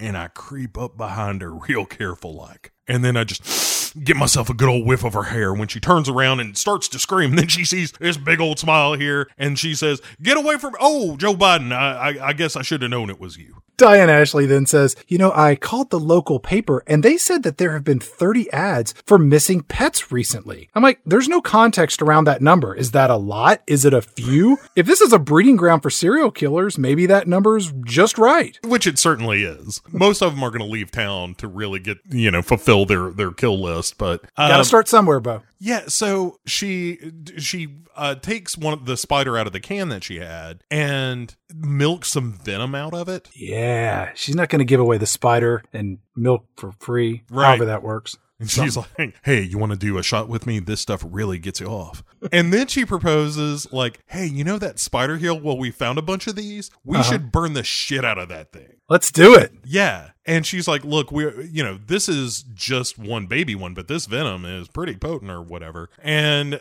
uh, what we're seeing here is a legitimate phenomenon." And then they finally kiss, but Shatner kind of makes her work for it a little bit. Yeah, the only reason she kisses him because he's Captain James Tiberius Kirk. And they're both drunk. I guess. Let's assume for the rest of this film, both of them are drunk. I assume for the whole movie, everyone's drunk. He Explained was a lot to me. Diane Ashley, I think, was mostly sober up until this evening, and then she calls it off.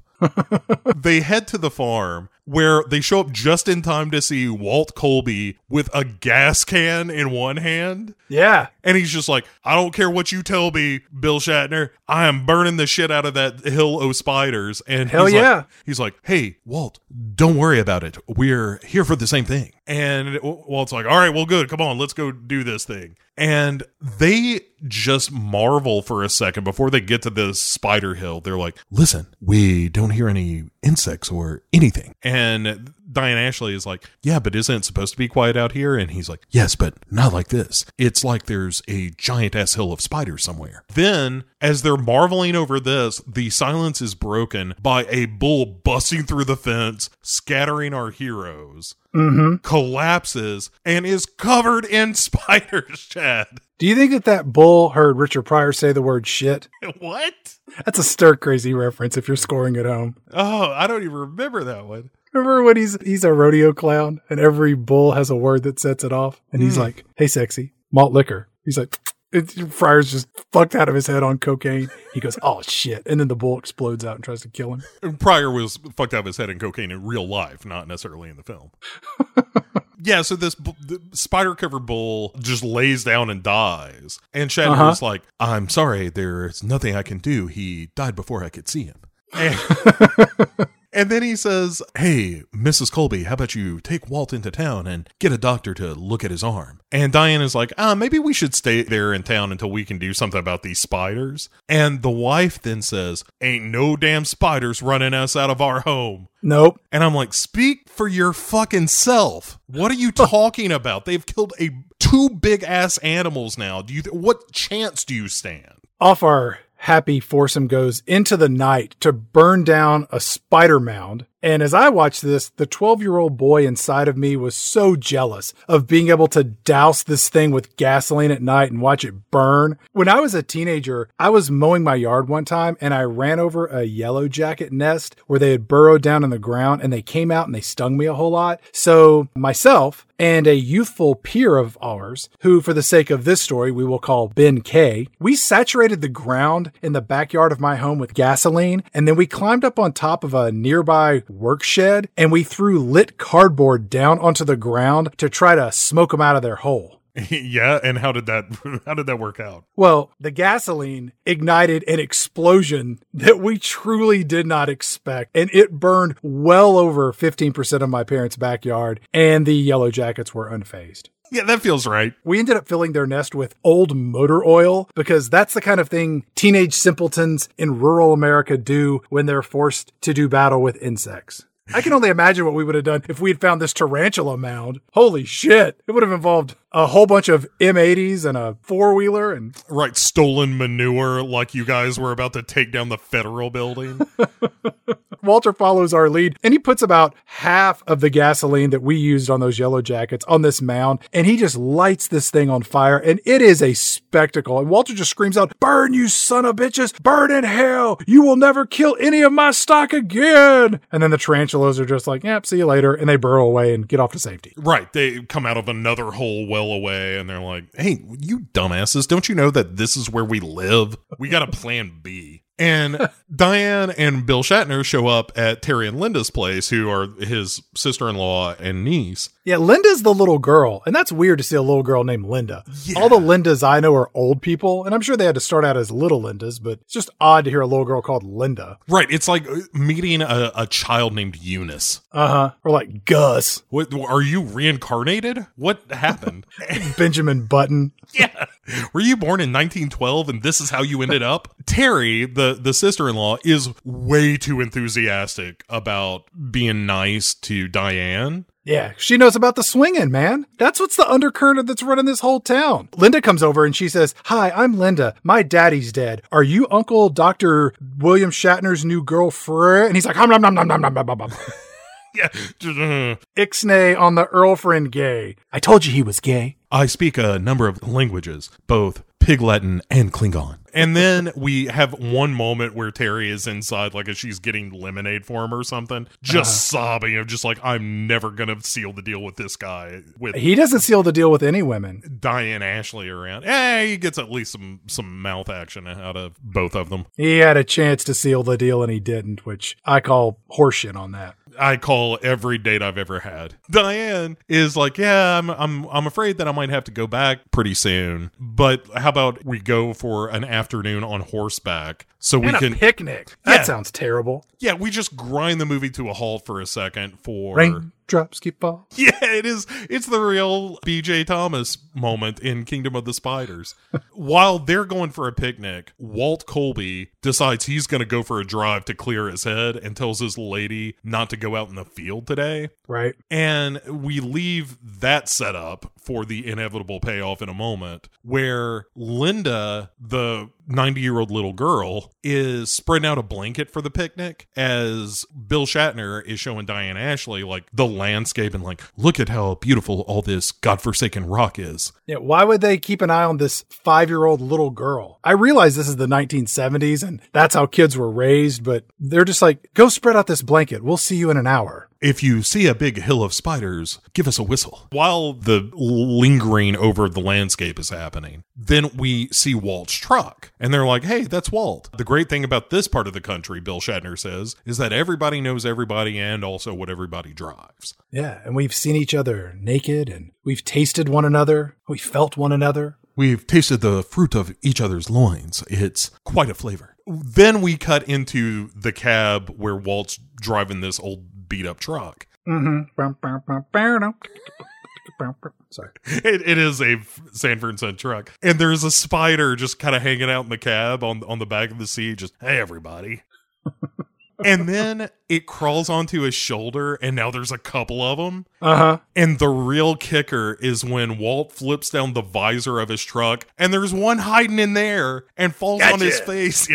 Yeah, ha ha. And has been hiding in the visor and bites his fucking face. And then Walt screams and then cut to Linda playing in the dirt while Yeah. Bill Shatner is trying to make some time with Diane. Shatner says to Diane Ashley, You know, I could sure go for a beer right now. Oh, Chad, if I could, that's not what he says. What does he say? Sorry. He says, I could sure do some things to a beer right now. He says he could do some things to a yes, beer? I could do some things to a beer right now. I'm just too comfortable to get up and get it. Hint, hint. Woman's place. That sort of thing. You know how I said that you're the only one hung up about being a woman? How about you get me that beer already? Diane Ashley not only gets him a Miller High Life, but she opens it for him as well. Yeah. And then she says, Where's my apple? And I uh-huh. was like, Are you going to say eek a snake or tell us that your middle name is Eve? And, you know, this movie's not subtle. No. And then Diane very rightly says, You like to be taken care of, don't you? Yes, like a infantile baby man, I like to wear diapers and have mama wipe my boom booms. What? And then he says, Hey, anyone taking care of you right now? And she's like, Not at the moment. And they make some eyes at each other. And then the horses start to get spooked. And we get some uh-huh. more spider cam. They're like, Hey, everybody, little girl, everybody on me. Hup, hup, hup, hup. Let's go get a girl. Hup, hup, hup, hup. And they start moving towards Linda. And at the last minute, Shatner is like, Hey, little girl, come get on this horse already. And she takes off right before the tarantulas can get her. And they're like, Ah, son of a bitch. Ain't that always the way? Back to the hole in the ground, boys. I mean, hup, hup, hup. Guys, do you ever stop and think we've got eight legs and they're faster? It's a real punch in the face. It's a real black eight eyes. We cut then to a tow truck in the sheriff's car where he is having a beer, obviously, on the mm-hmm. sitting on the hood of his car, and they're figure out how they're going to get this truck out of a ravine. And Rack and Diane Shatner and Diane. Shatner and Diane roll roll past, and Shatner's like, "Say, this looks like a job for the vet." I think they probably have more beer. Was that an El Camino? There's a cow in the back of that car. I'm hungry. So they say, no, it looks like Walt Colby started driving erratically and then went off the side. Maybe he wasn't drunk enough to drive straight. You know, when he comes down, he gets the shakes. I saw him driving over the bridge and he looked to be driving very soberly. His left arm was injured, so he couldn't have a beer in each hand. That probably was what caused this accident. Quick, get him to the lab. I want to know what his blood alcohol content was. If it was below 1.3, well, you have your answer. He and the sheriff, the veterinarian of this town and the sheriff, decide that they're going to descend into the valley. Mm-hmm. As they wrestle with the door, the pickup door, it falls open and Walt falls into frame completely covered in spiders, Yes. which is a real bum, bum, bum. But it looks like he's wearing pantyhose over his face and he's headed to a poorly planned bank robbery. Yeah, it's a real like Halloween spider web, but again, this is all part of the charm for me. So the sheriff then goes to Walt's wife. Mm-hmm. And when she sees him, she's like, Is this about the quarantine? And he's like, No, it's not about the quarantine. I got some bad news. Yeah. Did you find another one of our cows dead from spider bites, Sheriff? No, no, uh, it's it's not the cow. It, uh, Are you going to repossess Colby's truck or something like that? uh, well, it is truck related. I'll give you that. Are, Uh, are you foreclosing on our house and our farm? Um. Uh. No. No. That's not it. I'm afraid. Uh, Did, did you find our missing son? I honestly didn't know you had a son. No. That's that's not it. Uh. Please don't tell me someone's been passing bad checks from our bank account again. Well, that yes, but not. That's not why I'm here. I Is my sister back in jail? uh also a yes, but that's not why she was the one with the checks out. Uh, actually, so uh, What about? Is it my brother? Is he in jail? nope, nope, nope, nope. Your brother's fine. Uh, Is is somebody hurt or in the hospital? now we're getting close. You're really. It's warmer. Uh, Is it my sister or my brother? Nah, colder, colder. Is it my husband Colby? Oh, you are burning up. Is ma'am. he in jail? Cold, cold again. Ice cold. Is he in the hospital? Warmer? I- is he sick? Mm, warmer. Is he injured? Uh, very warm. Did he have a car accident? Oh, burning up. You were so close to this. Was he hurt in a car accident? Yes, yes. Keep going. We're not Is all. he dead? yes, 100%. Ding, ding, ding. Good job. Oh, shit. And then in the foreground, we see a spider sitting up on this fence, and he's just like, "We killed your husband. We're coming after you next, sweet cheeks." Be sure you know where the gun is. That's going to be important in a minute. So Mildred then rings the vet for Diane because the results of the venom tests have come back. And it turns uh-huh. out that the spider's venom is five times more toxic than normal. Wow. Is that a lot? I relatively sure. or something. The phone rings again and Shatner picks it up and he gives it the old, uh huh, uh huh, you don't say, you don't say, you don't say. And then he hangs it up and Diane Ashley says, Who was it? He didn't say. It, he's what? And then what did she say? and how long did that go on? Are they still there? And what about you? Did you get a beer? Did he have a beer? What about her? How many beers were there? Uh huh. Uh huh. I'll get a beer. I'll see you in a minute. The end result of this is hey, you know that spider hill that we burned? There's like 50 of them now. so, we got troubles, bub. right. Like we done fucked up. It turns out we just made them mad. Look, you, you burned down the one house. We're gonna rebuild. It's just the spider way. We cut to the desert where Diane Ashley is there with Shatner, and the mayor shows back up in our movie, and he's with the sheriff. And the mayor says, Look, let's just spray them all with pesticides. And Diane Ashley says, You don't understand. Pesticides make it worse, Mr. Mayor. This is all based on no empirical evidence that I have to support this claim that I just made up. How much pseudoscience do you need before you finally act? The mayor says, Listen, honey, you don't understand. We're going to have a county fair here in two weeks, and I don't want a bunch of spiders roaming around the countryside. And Diane Ashley says, Look, I understand what you're going to do is ignore this particular problem until it crawls right up and bites you in the ass. You'd like that, wouldn't you? Get your name in all the entomology magazines. You talk to it. You see that sign? Those proportions are right. These spiders are very small, proportionally speaking. These spiders only do three things they crawl, they make little spiders, and they kill cows, and possibly people, and a dog, and they spin webs. Okay, these spiders do a lot of stuff. So let's go out to the hills. I'm not drunk enough for that yet. True. Shatner then go the, the Baron, the guy uh, who operates the World War One plane in town uh, that flies on magic. He uh, Shatner goes to him uh, as he's loading up his plane with all this pesticide, and he's like, "Look, uh, I want you to really hit these things. I mean, if you can somehow use napalm, that's not a bad choice." And the the pilot is like, "Oh, his pesticide is rough, rough stuff. By the time I'm done, there ain't going to be a spider left between here and Missouri." Before he gets in his plane, he pulls out this black grease pen and he draws what is his interpretation of a spider on the side of this biplane as a symbol that's, I guess, similar to like a bombing run. And the tarantula drawing that he scribbles looks like a child's crayon drawing of plankton from SpongeBob SquarePants. Yes, I would never want to have this guy on my team in a game of Pictionary. He sucks. Well, he's also a little drunk. Oh, well, there you go. In fairness, I'm a little drunk when I'm playing Pictionary. Uh, all right. Maybe you guys would actually get along quite well. I don't think we would. So as he's taking off, we see a spider like chase after the plane, apparently missing his connecting flight, Chad, to murder.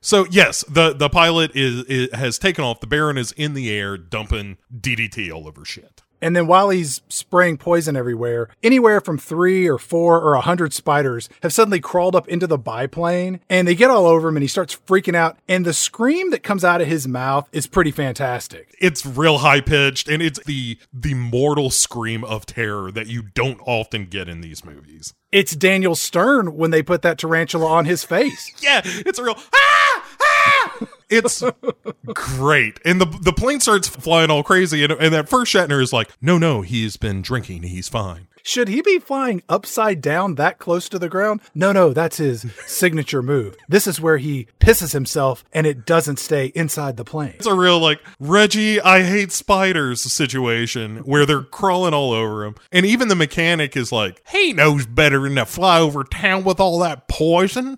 And then the plane just comes flying towards the gas station. Mm-hmm. Our heroes scatter, and then it strikes the the pumps and the shack and explodes. Yeah. You know, Diane Ashley is like, somebody needs to call the fire department. And Bill Shatner immediately is like, it's too late. Don't even bother trying to save this man's life. Yeah, dummy, the whole gas station's on fire. We're not trying to save his life. We're trying to prevent an explosion from happening. No, no, it's going to be cool. They let it burn out or whatever.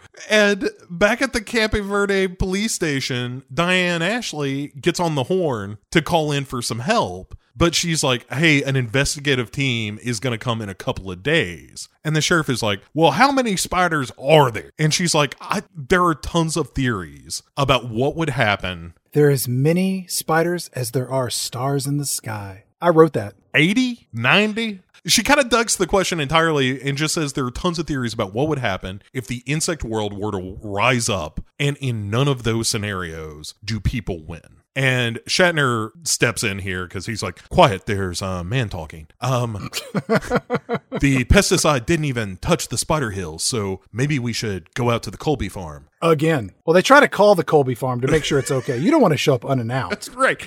Oh my god, how much I love this. They cut to the Colby farm. Yeah. And what do we see here, Bo? Mrs. Colby. The widow Colby. Yeah. Is backing her into her bedroom as spiders are just like, come on, boys, get her. And spiders everywhere. She's shooting at them with a revolver. Uh-huh. One gets on her hand, Chad. Yep. So she shoots off her hand. Oh, it's so good. God damn, this movie is good. Yeah, it's not very. Dude, she shoots off her fucking fingers rather than just swipe the spider away. Finally, a movie I can relate to. That's one thing that I don't understand about this movie. Sometimes people are really freaked out by the spiders, and then other times they're just shooing them away. Even during the finale of the film, there are a lot of times that they're just like, scat, get out of here, you nuisance. Shatner is really the, the one who's like, boy, these are really a burdensome pest. Eh, there are a couple times that a real spider gets on Shatner as an actor's hand, and he just gives it a real, hey, hey, and uh, back at the police station, they're like, hey, there's no answer. And the sheriff says, you know, I'll go check on the Colby farm. Shatner is like, I'll go get Terry and Linda just in case this thing with Diane falls through. It'd be nice to have a backup. And they head to Terry and Linda's, and Linda, our Benjamin Button girl, is swinging on a rope swing, like hanging from a tree, and uh-huh. spiders are everywhere on the front yard. Yeah. She doesn't see him, though. no. And Terry looks out the window and sees what's up with her daughter and all these spiders. And we get a hand to God, honest to goodness, my baby my baby, my baby. And so she runs outside with a broom, the mortal enemy of the spider. Uh huh. And bad performers on Night at the Apollo. yeah. And she gets Linda off of the swing, but uh, like as she's running, spiders are, are climbing all over, like, eh, go from the bottom up, boys. And they're climbing up her legs and biting her and shit. The best meat's around the ankles. First one to the panties is no more a virgin. So she tells Linda to run inside as she distracts the spiders by allowing them to bite her. Right. And we get a, a shot of spiders all over Linda's doll. You know, the death of innocence. Also, know, it's gone. This is for my boy. And Shatner and Diane show up and see all the spiders on Terry. And they're like, well, that's something you don't see every day. Shatner runs over to her body and he just gives it a hey, hey, get out of here, you get out of here. and he's like, Well, she's dead. Yeah. And then back over at the truck, Diane Ashley, she screams out, Hey, there's spiders in the truck. So Shatner comes over and they're like, Shoo, get out of here. Go on, spiders. And then the spiders was like, Ah, we'll be back. We got your number and your name. We took down your license plate number. We know where you live. We got people in the police department. Shatner runs inside where Linda is on the dining room table Mm-hmm. Where, you know, and spiders are all over the floor and whatnot. And he grabs her, runs to the car, uh, as you said, kind of sweeps out the, hey, get on, get on out of here, uh, with, with the spiders in the truck. They get in the truck, and Diane Ashley says, no, it's, it's Diane Ashley, little Linda, Benjamin Button in the middle, and then Shatner's driving. And Diane Ashley says, where's your dead brother's wife? And there's some real silence. And then Diane Ashley says, oh, she's dead, isn't she? And the look on this little girl's face, hearing that her mother is dead, is the most tragic thing in this entire movie.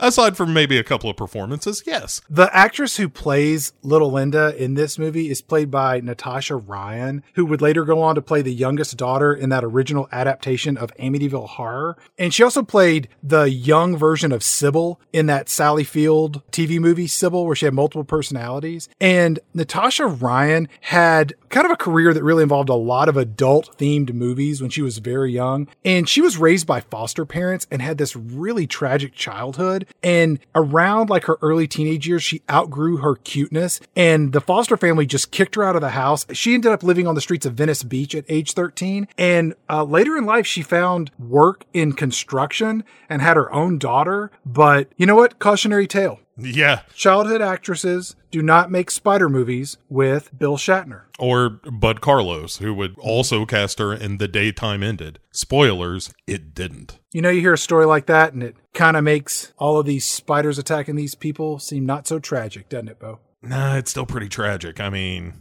look, girls who end up on the streets, dime a dozen, spiders taking over small southwestern towns. That's at least 25 cents. Yeah, that's that's a real something. Let's cut back to Washburn Lodge where everybody is holed up and we get a good William Shatner. God damn it. It is really good. If we'd only been there 10 minutes earlier, or even five minutes earlier, or even three minutes earlier, I think you see where I'm going with this. We could have saved my dead brother's wife and I possibly could have had sex with her. Or the three of us could have all had sex together. That could have been quite something. Shatner asks Diane Ashley, So, how's Linda doing? And Diane Ashley says, Who? Oh, the little girl? Um, she's probably in shock. Or whatever. Uh, maybe some adult comforting would benefit her. I gave her two handfuls of dirt and told her to go play in the room. That's the only thing I've really seen her do the majority of the time she's been around. So I guess she's okay. When they get to Emma's, Emma is like, Hey, I can't get anybody on the phone. And Shatner says, Go get your old pal Fred and lock this place up tight. You know, the guy you saw for eight seconds at the beginning when Diane Ashley showed up to get a room and you oh, took her for oh, a yeah, ride on the rental. They give Emma the basics of kind of what's going down. And they, they're like, we've got to get out of here. And as soon as Emma leaves, in come the Johnsons, you know, the people fucking their way across America. And they're like, it's crazy. One minute they weren't there, the next minute they were.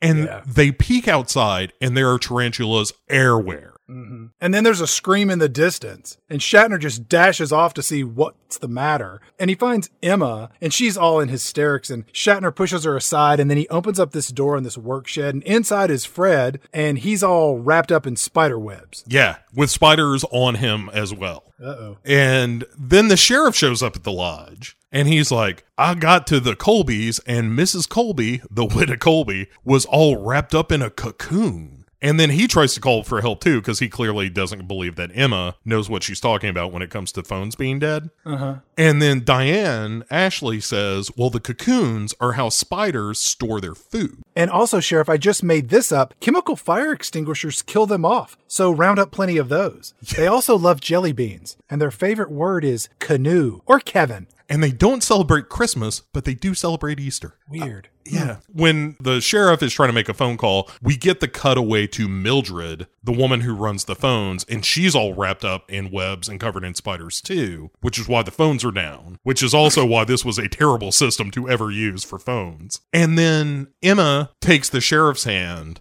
and is like, Look, I want you to take care of yourself when you leave here and inevitably die. And he's like, I will, Emma. And sorry about that time that I wouldn't let you peg me. Yeah. She calls him Big Ugly. And I was like, is that his nickname or is that its nickname? It's Mm-hmm. down below is what that nickname is about. Here comes Big Ugly. It's got a mushroom head. You could be president someday. I call it my little Chuck Norris. So he leaves. Diane gives him the the story about the the chemical fire extinguishers, which doesn't matter to the sheriff at all. It's just something we need to know as an audience. And then Shatner says, "Here's what we're going to do. We're going to take that mobile home from the Johnsons and get the hell out of here. We're going to be right behind the sheriff and continue fucking our way across America. Yeah. But first, lunch." Emma goes in the kitchen to start cooking up some victuals. That's what she does when she's sad and horny. And then spiders start crawling out of the air vents, and then they're everywhere on the kitchen counter. So Emma just throws a pot of hot soup on the spiders. Mm-hmm. Which will kill them and feed them all at once. Like, ah, vegetable beef, delicious. Wait, is this Bali? Ah, come on. Hey, let me ask you, are you starting with beef stock? Because this is really flavorful. Shatner runs in and just starts spraying a chemical fire extinguisher all over the place. And then he gets up towards the ceiling and he plugs up the vent with, I don't know, some sort of fabric or something, or he covers it up. And then this is one of those moments where a real spider lands on the actor's hand and he gives it this, ah, when one of them touches it. Yeah, I do have that in my notes too. There is a couple of good, yeah. Oh man, I love this. Then the most terrifying scene in this entire film happens. Go on. When we hear little Linda screaming from another room Oh yeah, yeah, yeah.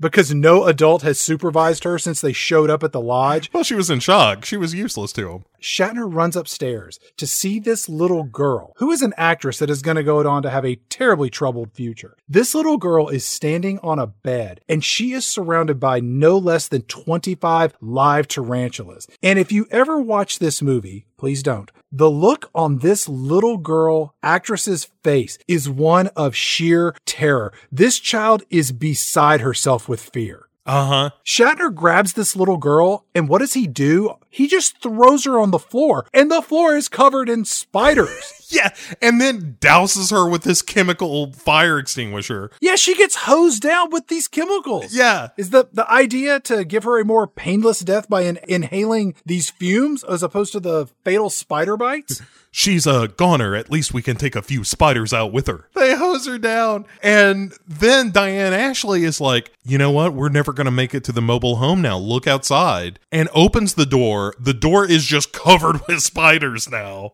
hey, we're coming in, we're coming in, we're coming in. Which leads to an old fashioned stomping fest where they shut the door and are just like clomp, clomp, clomp as they, I am 100% sure, kill a bunch of real tarantulas at this point. Absolutely. What are they going to do with them after the film shoot? Give them back? Keep them? to let them take over the town. Um, this is a documentary, Chad. It's like uh, uh, the Legend of Boggy Creek. All of this really happened. So Mrs. Johnson sees a bunch of spiders coming down the chimney, and so they have to. Oh, ho, ho, look at who it is. It's me, Santa Claus. I brought a bunch of my elves, if you know what I mean. Come over here and whisper in my ear. Tell me what you really want for Christmas. I promise I won't bite. Hard. Was it venom? Because that's what you're getting. So they they light a fire to keep the the spiders at bay in the chimney. Cut to the town, Chad, oh which my has become pure fucking chaos as people are running around and screaming. Spiders are everywhere on the people, on the buildings. A few people are already cocooned up after having fallen right out of their cars. It's like they just won an NBA championship. The spiders did. Yeah. the town. Oh, sure. Look, everybody, when is the next time this is gonna happen? Who cares if we turn over a few cars and maybe eat a few civilians? And then, hey, you remember that El Camino we saw earlier, the one that had the cow in the back seat and the chicken in the bed? Well, it comes cruising along and it crashes into a water tower, which falls over and crushes the sheriff's car with the sheriff still inside because he can't do anything to maintain this mob control. And the sheriff, he just dies the death of Toby Halicki, writer and director of the original Gone in 60 Seconds, which you can see season 10, episode 3 of Pick Six Movies to learn more about a true American badass who was killed to death by a falling water tower. Speaking of true American heroes, Chad, there is nothing I love more in this scene than that little kid in a denim jacket who is, uh, what, 10 years old maybe? With spiders fucking glued to him, just running around like, ah! Yeah, he's selling it pretty good. This whole sequence is just the best because it's utter fucking madness. Could you imagine the director talking to the actors like, everyone, can I please have everyone's attention? We're getting ready to shoot the chaos in the small town scene. So I just want to give you a little bit of direction. Uh, when I say action, I want all of you to just scream and yell and run around and slap each other and jump on cars, get on the roofs. Just have fun with it. Just go crazy. And they do. It is one of the most successful, just pure pandemonium scenes on film, for my money. Of just people running hither and yon, people getting hit by cars, the water tower. Like I said, it's just pure mayhem. This was inspiration for Airplane It had to be. when they lose their mind in that film. Yeah. like people are hanging upside down, they're throwing each other through the air. A woman is throwing a baby into the air. Somebody's punching themselves in the face. There's a guy teaching a dog to smoke for some reason. It is wonderful. Like I this is why I love this movie so much. Like because of stuff like this of just like, oh my god, these people have lost their ever loving minds because of these spiders. Like there's no organized response of like we've gotta regroup and try to stop these things. It's just like the spiders have come to town and we are fucked. Yes. And so we cut back to the lodge where Shatner is telling Emma to turn the AC up. And she's like, it is up. And he's like, huh, I wonder what could be blocking the vents. Hmm, let's go check it out. Shh, hey guys, hold on, hold on. He's coming up here. Here he comes. Oh, we're gonna surprise the shit out of this guy. Yeah, so he gets up to the vent. Hold on, boys. As soon as he like starts to pull it down to see what's blocking the vent, Surprise! It's us, the spiders.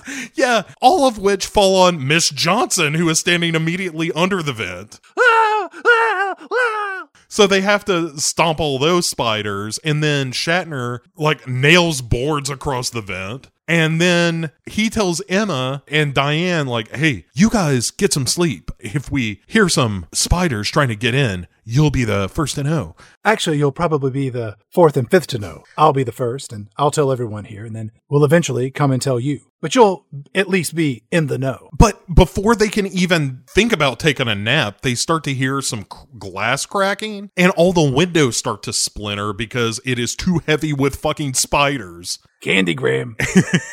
Hey, uh, this would be a lot easier if you just opened the door. This is really a kind of a pain in the tuchus. We're not letting you spiders in. You're going to kill us. No, no, no. We're just gonna wrap you in web, and then later we'll eat you. I don't like that plan either. You stay out, spiders. All right, all right. We'll find another way in. Then Shatner is like, "Quick, get some nails and boards." Hey, Diane, I just said get nails and boards.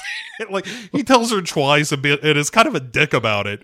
And that's what they they bust up a bunch of tables and shit and and board up all the windows. So Yes. we boarded all the vents, we boarded all the windows, we got the door locked. We are safe. Except of course, uh they're not. They're not safe at all. We got plans B, C, D, and E, and we're working on F. As soon as they get all the, the windows boarded up, then the lights flicker. Uh oh. And Shatner is like, Where's the fuse box? And they're like, Well, the fuse box is downstairs in the cellar. And he's like, Hmm, sounds like a place no spider would go. I'll be back. Oh, boys, he's coming down here. He, we're gonna really get him this time. So he gets a flashlight as his only means of defense, goes down into the basement where he sweeps the light around, and there are spiders everywhere down here in the basement, too. Surprise! We're down in the basement. My personal favorite is there are a couple of there like, look, we found a rat. Um, where there are a couple of spiders just glued to a rat that's running along one of the beams.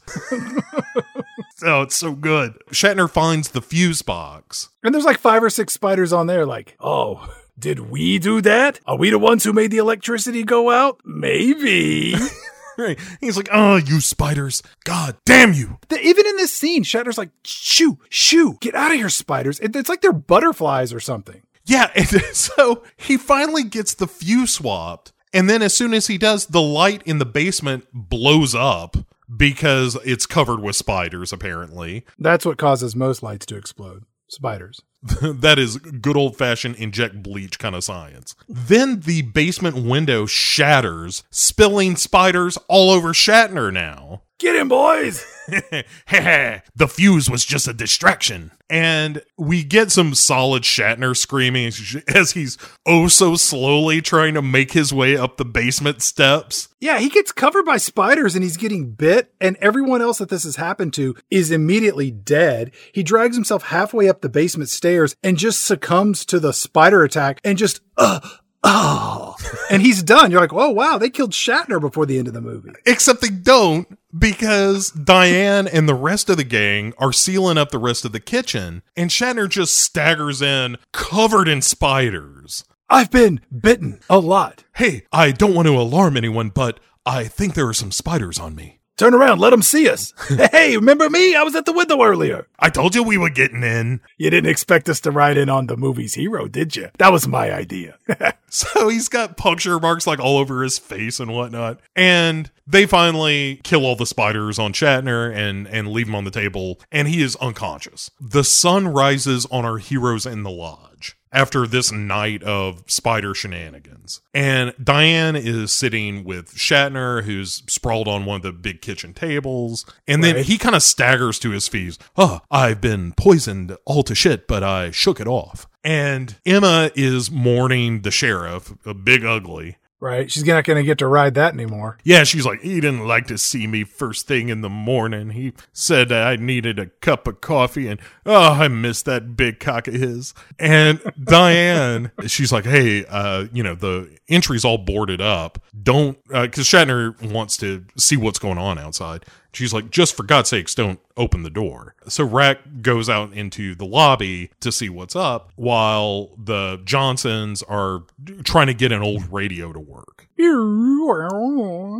And uh, so they're like, just check the windows instead of the doors. And he's like, fine, whatever floats your boat. And as he's starting to pry open one of the boards, the radio starts and it's like, hey, back to Hot Licks Country Music. And they're like, well, it doesn't seem like anybody knows that this shithole town has been attacked. Mm-mm. And they pull back the board, and we get Shatner giving a good, like, oh my God, because all he sees is web. And this is the last shot of the movie, mm-hmm. which is just a big painting. Yeah, it's the worst Thomas Kinkade work ever produced.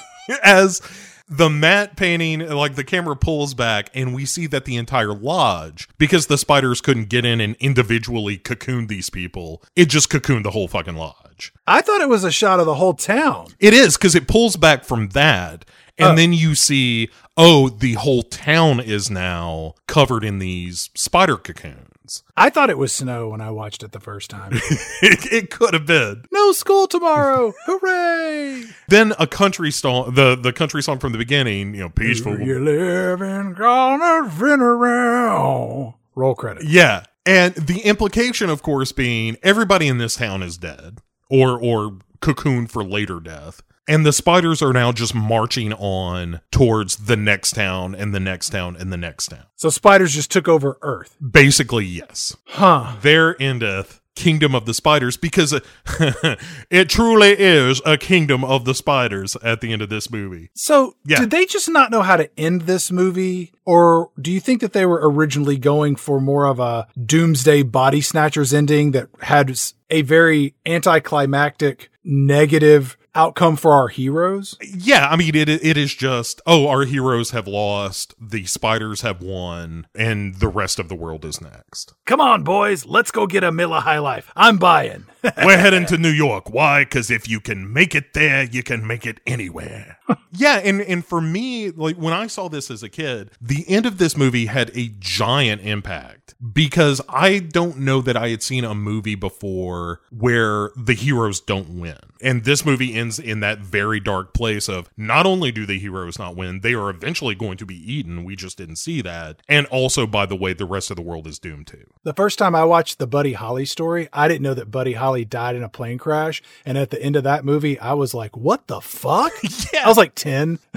yeah. And, and so it's a similar effect. Right. And I, I think that's why this movie has stuck with me so much over the years is because A, I, like, I don't care for spiders to begin with. So seeing, you know, people people covered in spiders and spiders covering people in cocoons for later eating feeds into that fear in a way that I kind of enjoy. But right. but also because the movie is a giant bummer of a film. It, it is for most horror films, they let you off the hook. At a certain point, you know, Freddy is banished to the dream world. Michael Myers is shot and disappears, whatever. Mm-hmm. Most of that stuff ends with the heroes at least surviving. But when Not I. in this one. No, in this one, this is one of the first and, and few films I can recall where the villains of the film are, are the winners. And like I said, it, it, it certainly stuck with me. And I do love love that matte painting. If I could somehow get that framed in my home, I would love to have it. But yeah, I adore Kingdom of the Spiders. So you're the one. I am the one. I'm the like you know they say that every movie there's somebody who who thinks it's their favorite, you know. I wouldn't say this is my favorite movie. I would say that every time I watch this, I'm entertained throughout, but as soon as you start to see shit popping off in town, from right. that point on, I absolutely adore this movie. I don't. yeah.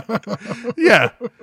It is it's a real something of a film. So Bo, we've had as you mentioned at the beginning, killer monkeys mm-hmm. and viruses. We've had killer plants and breezes, we've had killer aliens, we've now had killer spiders. On the next episode of Pick 6 movies, we're going to have killer robots. Yes. Because we are going to be visiting the third and final movie in the Terminator series, Terminator Dark Fate. wait, wait, wait. There were no other movies after this or before this. This is the third one, and we're done and done. What about all the the Terminators? Did not happen. Genisys, Nope. Nope, those never happened. Sega. Nope, did not happen. Just stop right there. Which I find interesting because I believe that Kingdom of the Spiders is the oldest movie we have ever reviewed on this particular program. And to date, I do believe that Terminator Dark Fate will be the most recent motion picture that we've ever reviewed. Yeah, and I'll tell you which one I would rather watch right now. We know which one you'd rather watch but now. yeah, it, it is exciting. I've been revisiting the Terminator films in preparation for watching uh, the the third one yet again, which I I've also seen. I've seen all three Terminator movies, all three of them. I have seen maybe four of them, even though there are only three. So Yeah. figure that one out. As always, like, rate, review. Send us uh, an email if you want. Uh, at pick6movies at gmail.com. You can find us online. We're floating around. If you have ideas for seasons, let us know. We'll certainly take them into consideration as we continue to march along in this season 11's theme. We're all gonna die! Bo, any final thoughts on Kingdom of the Spiders? Yes, if you are someone who enjoys schlocky 70s uh, horror films, you can do a whole lot worse than Kingdom of the Spiders. Yeah, you could do a whole lot better too. you know, that's the softball pitch I gave you. Come back and see us in two weeks' time, and we will have a brand new, fresh episode of Pick Six Movies waiting for you on the old internets or interwebs. Ew. Gross.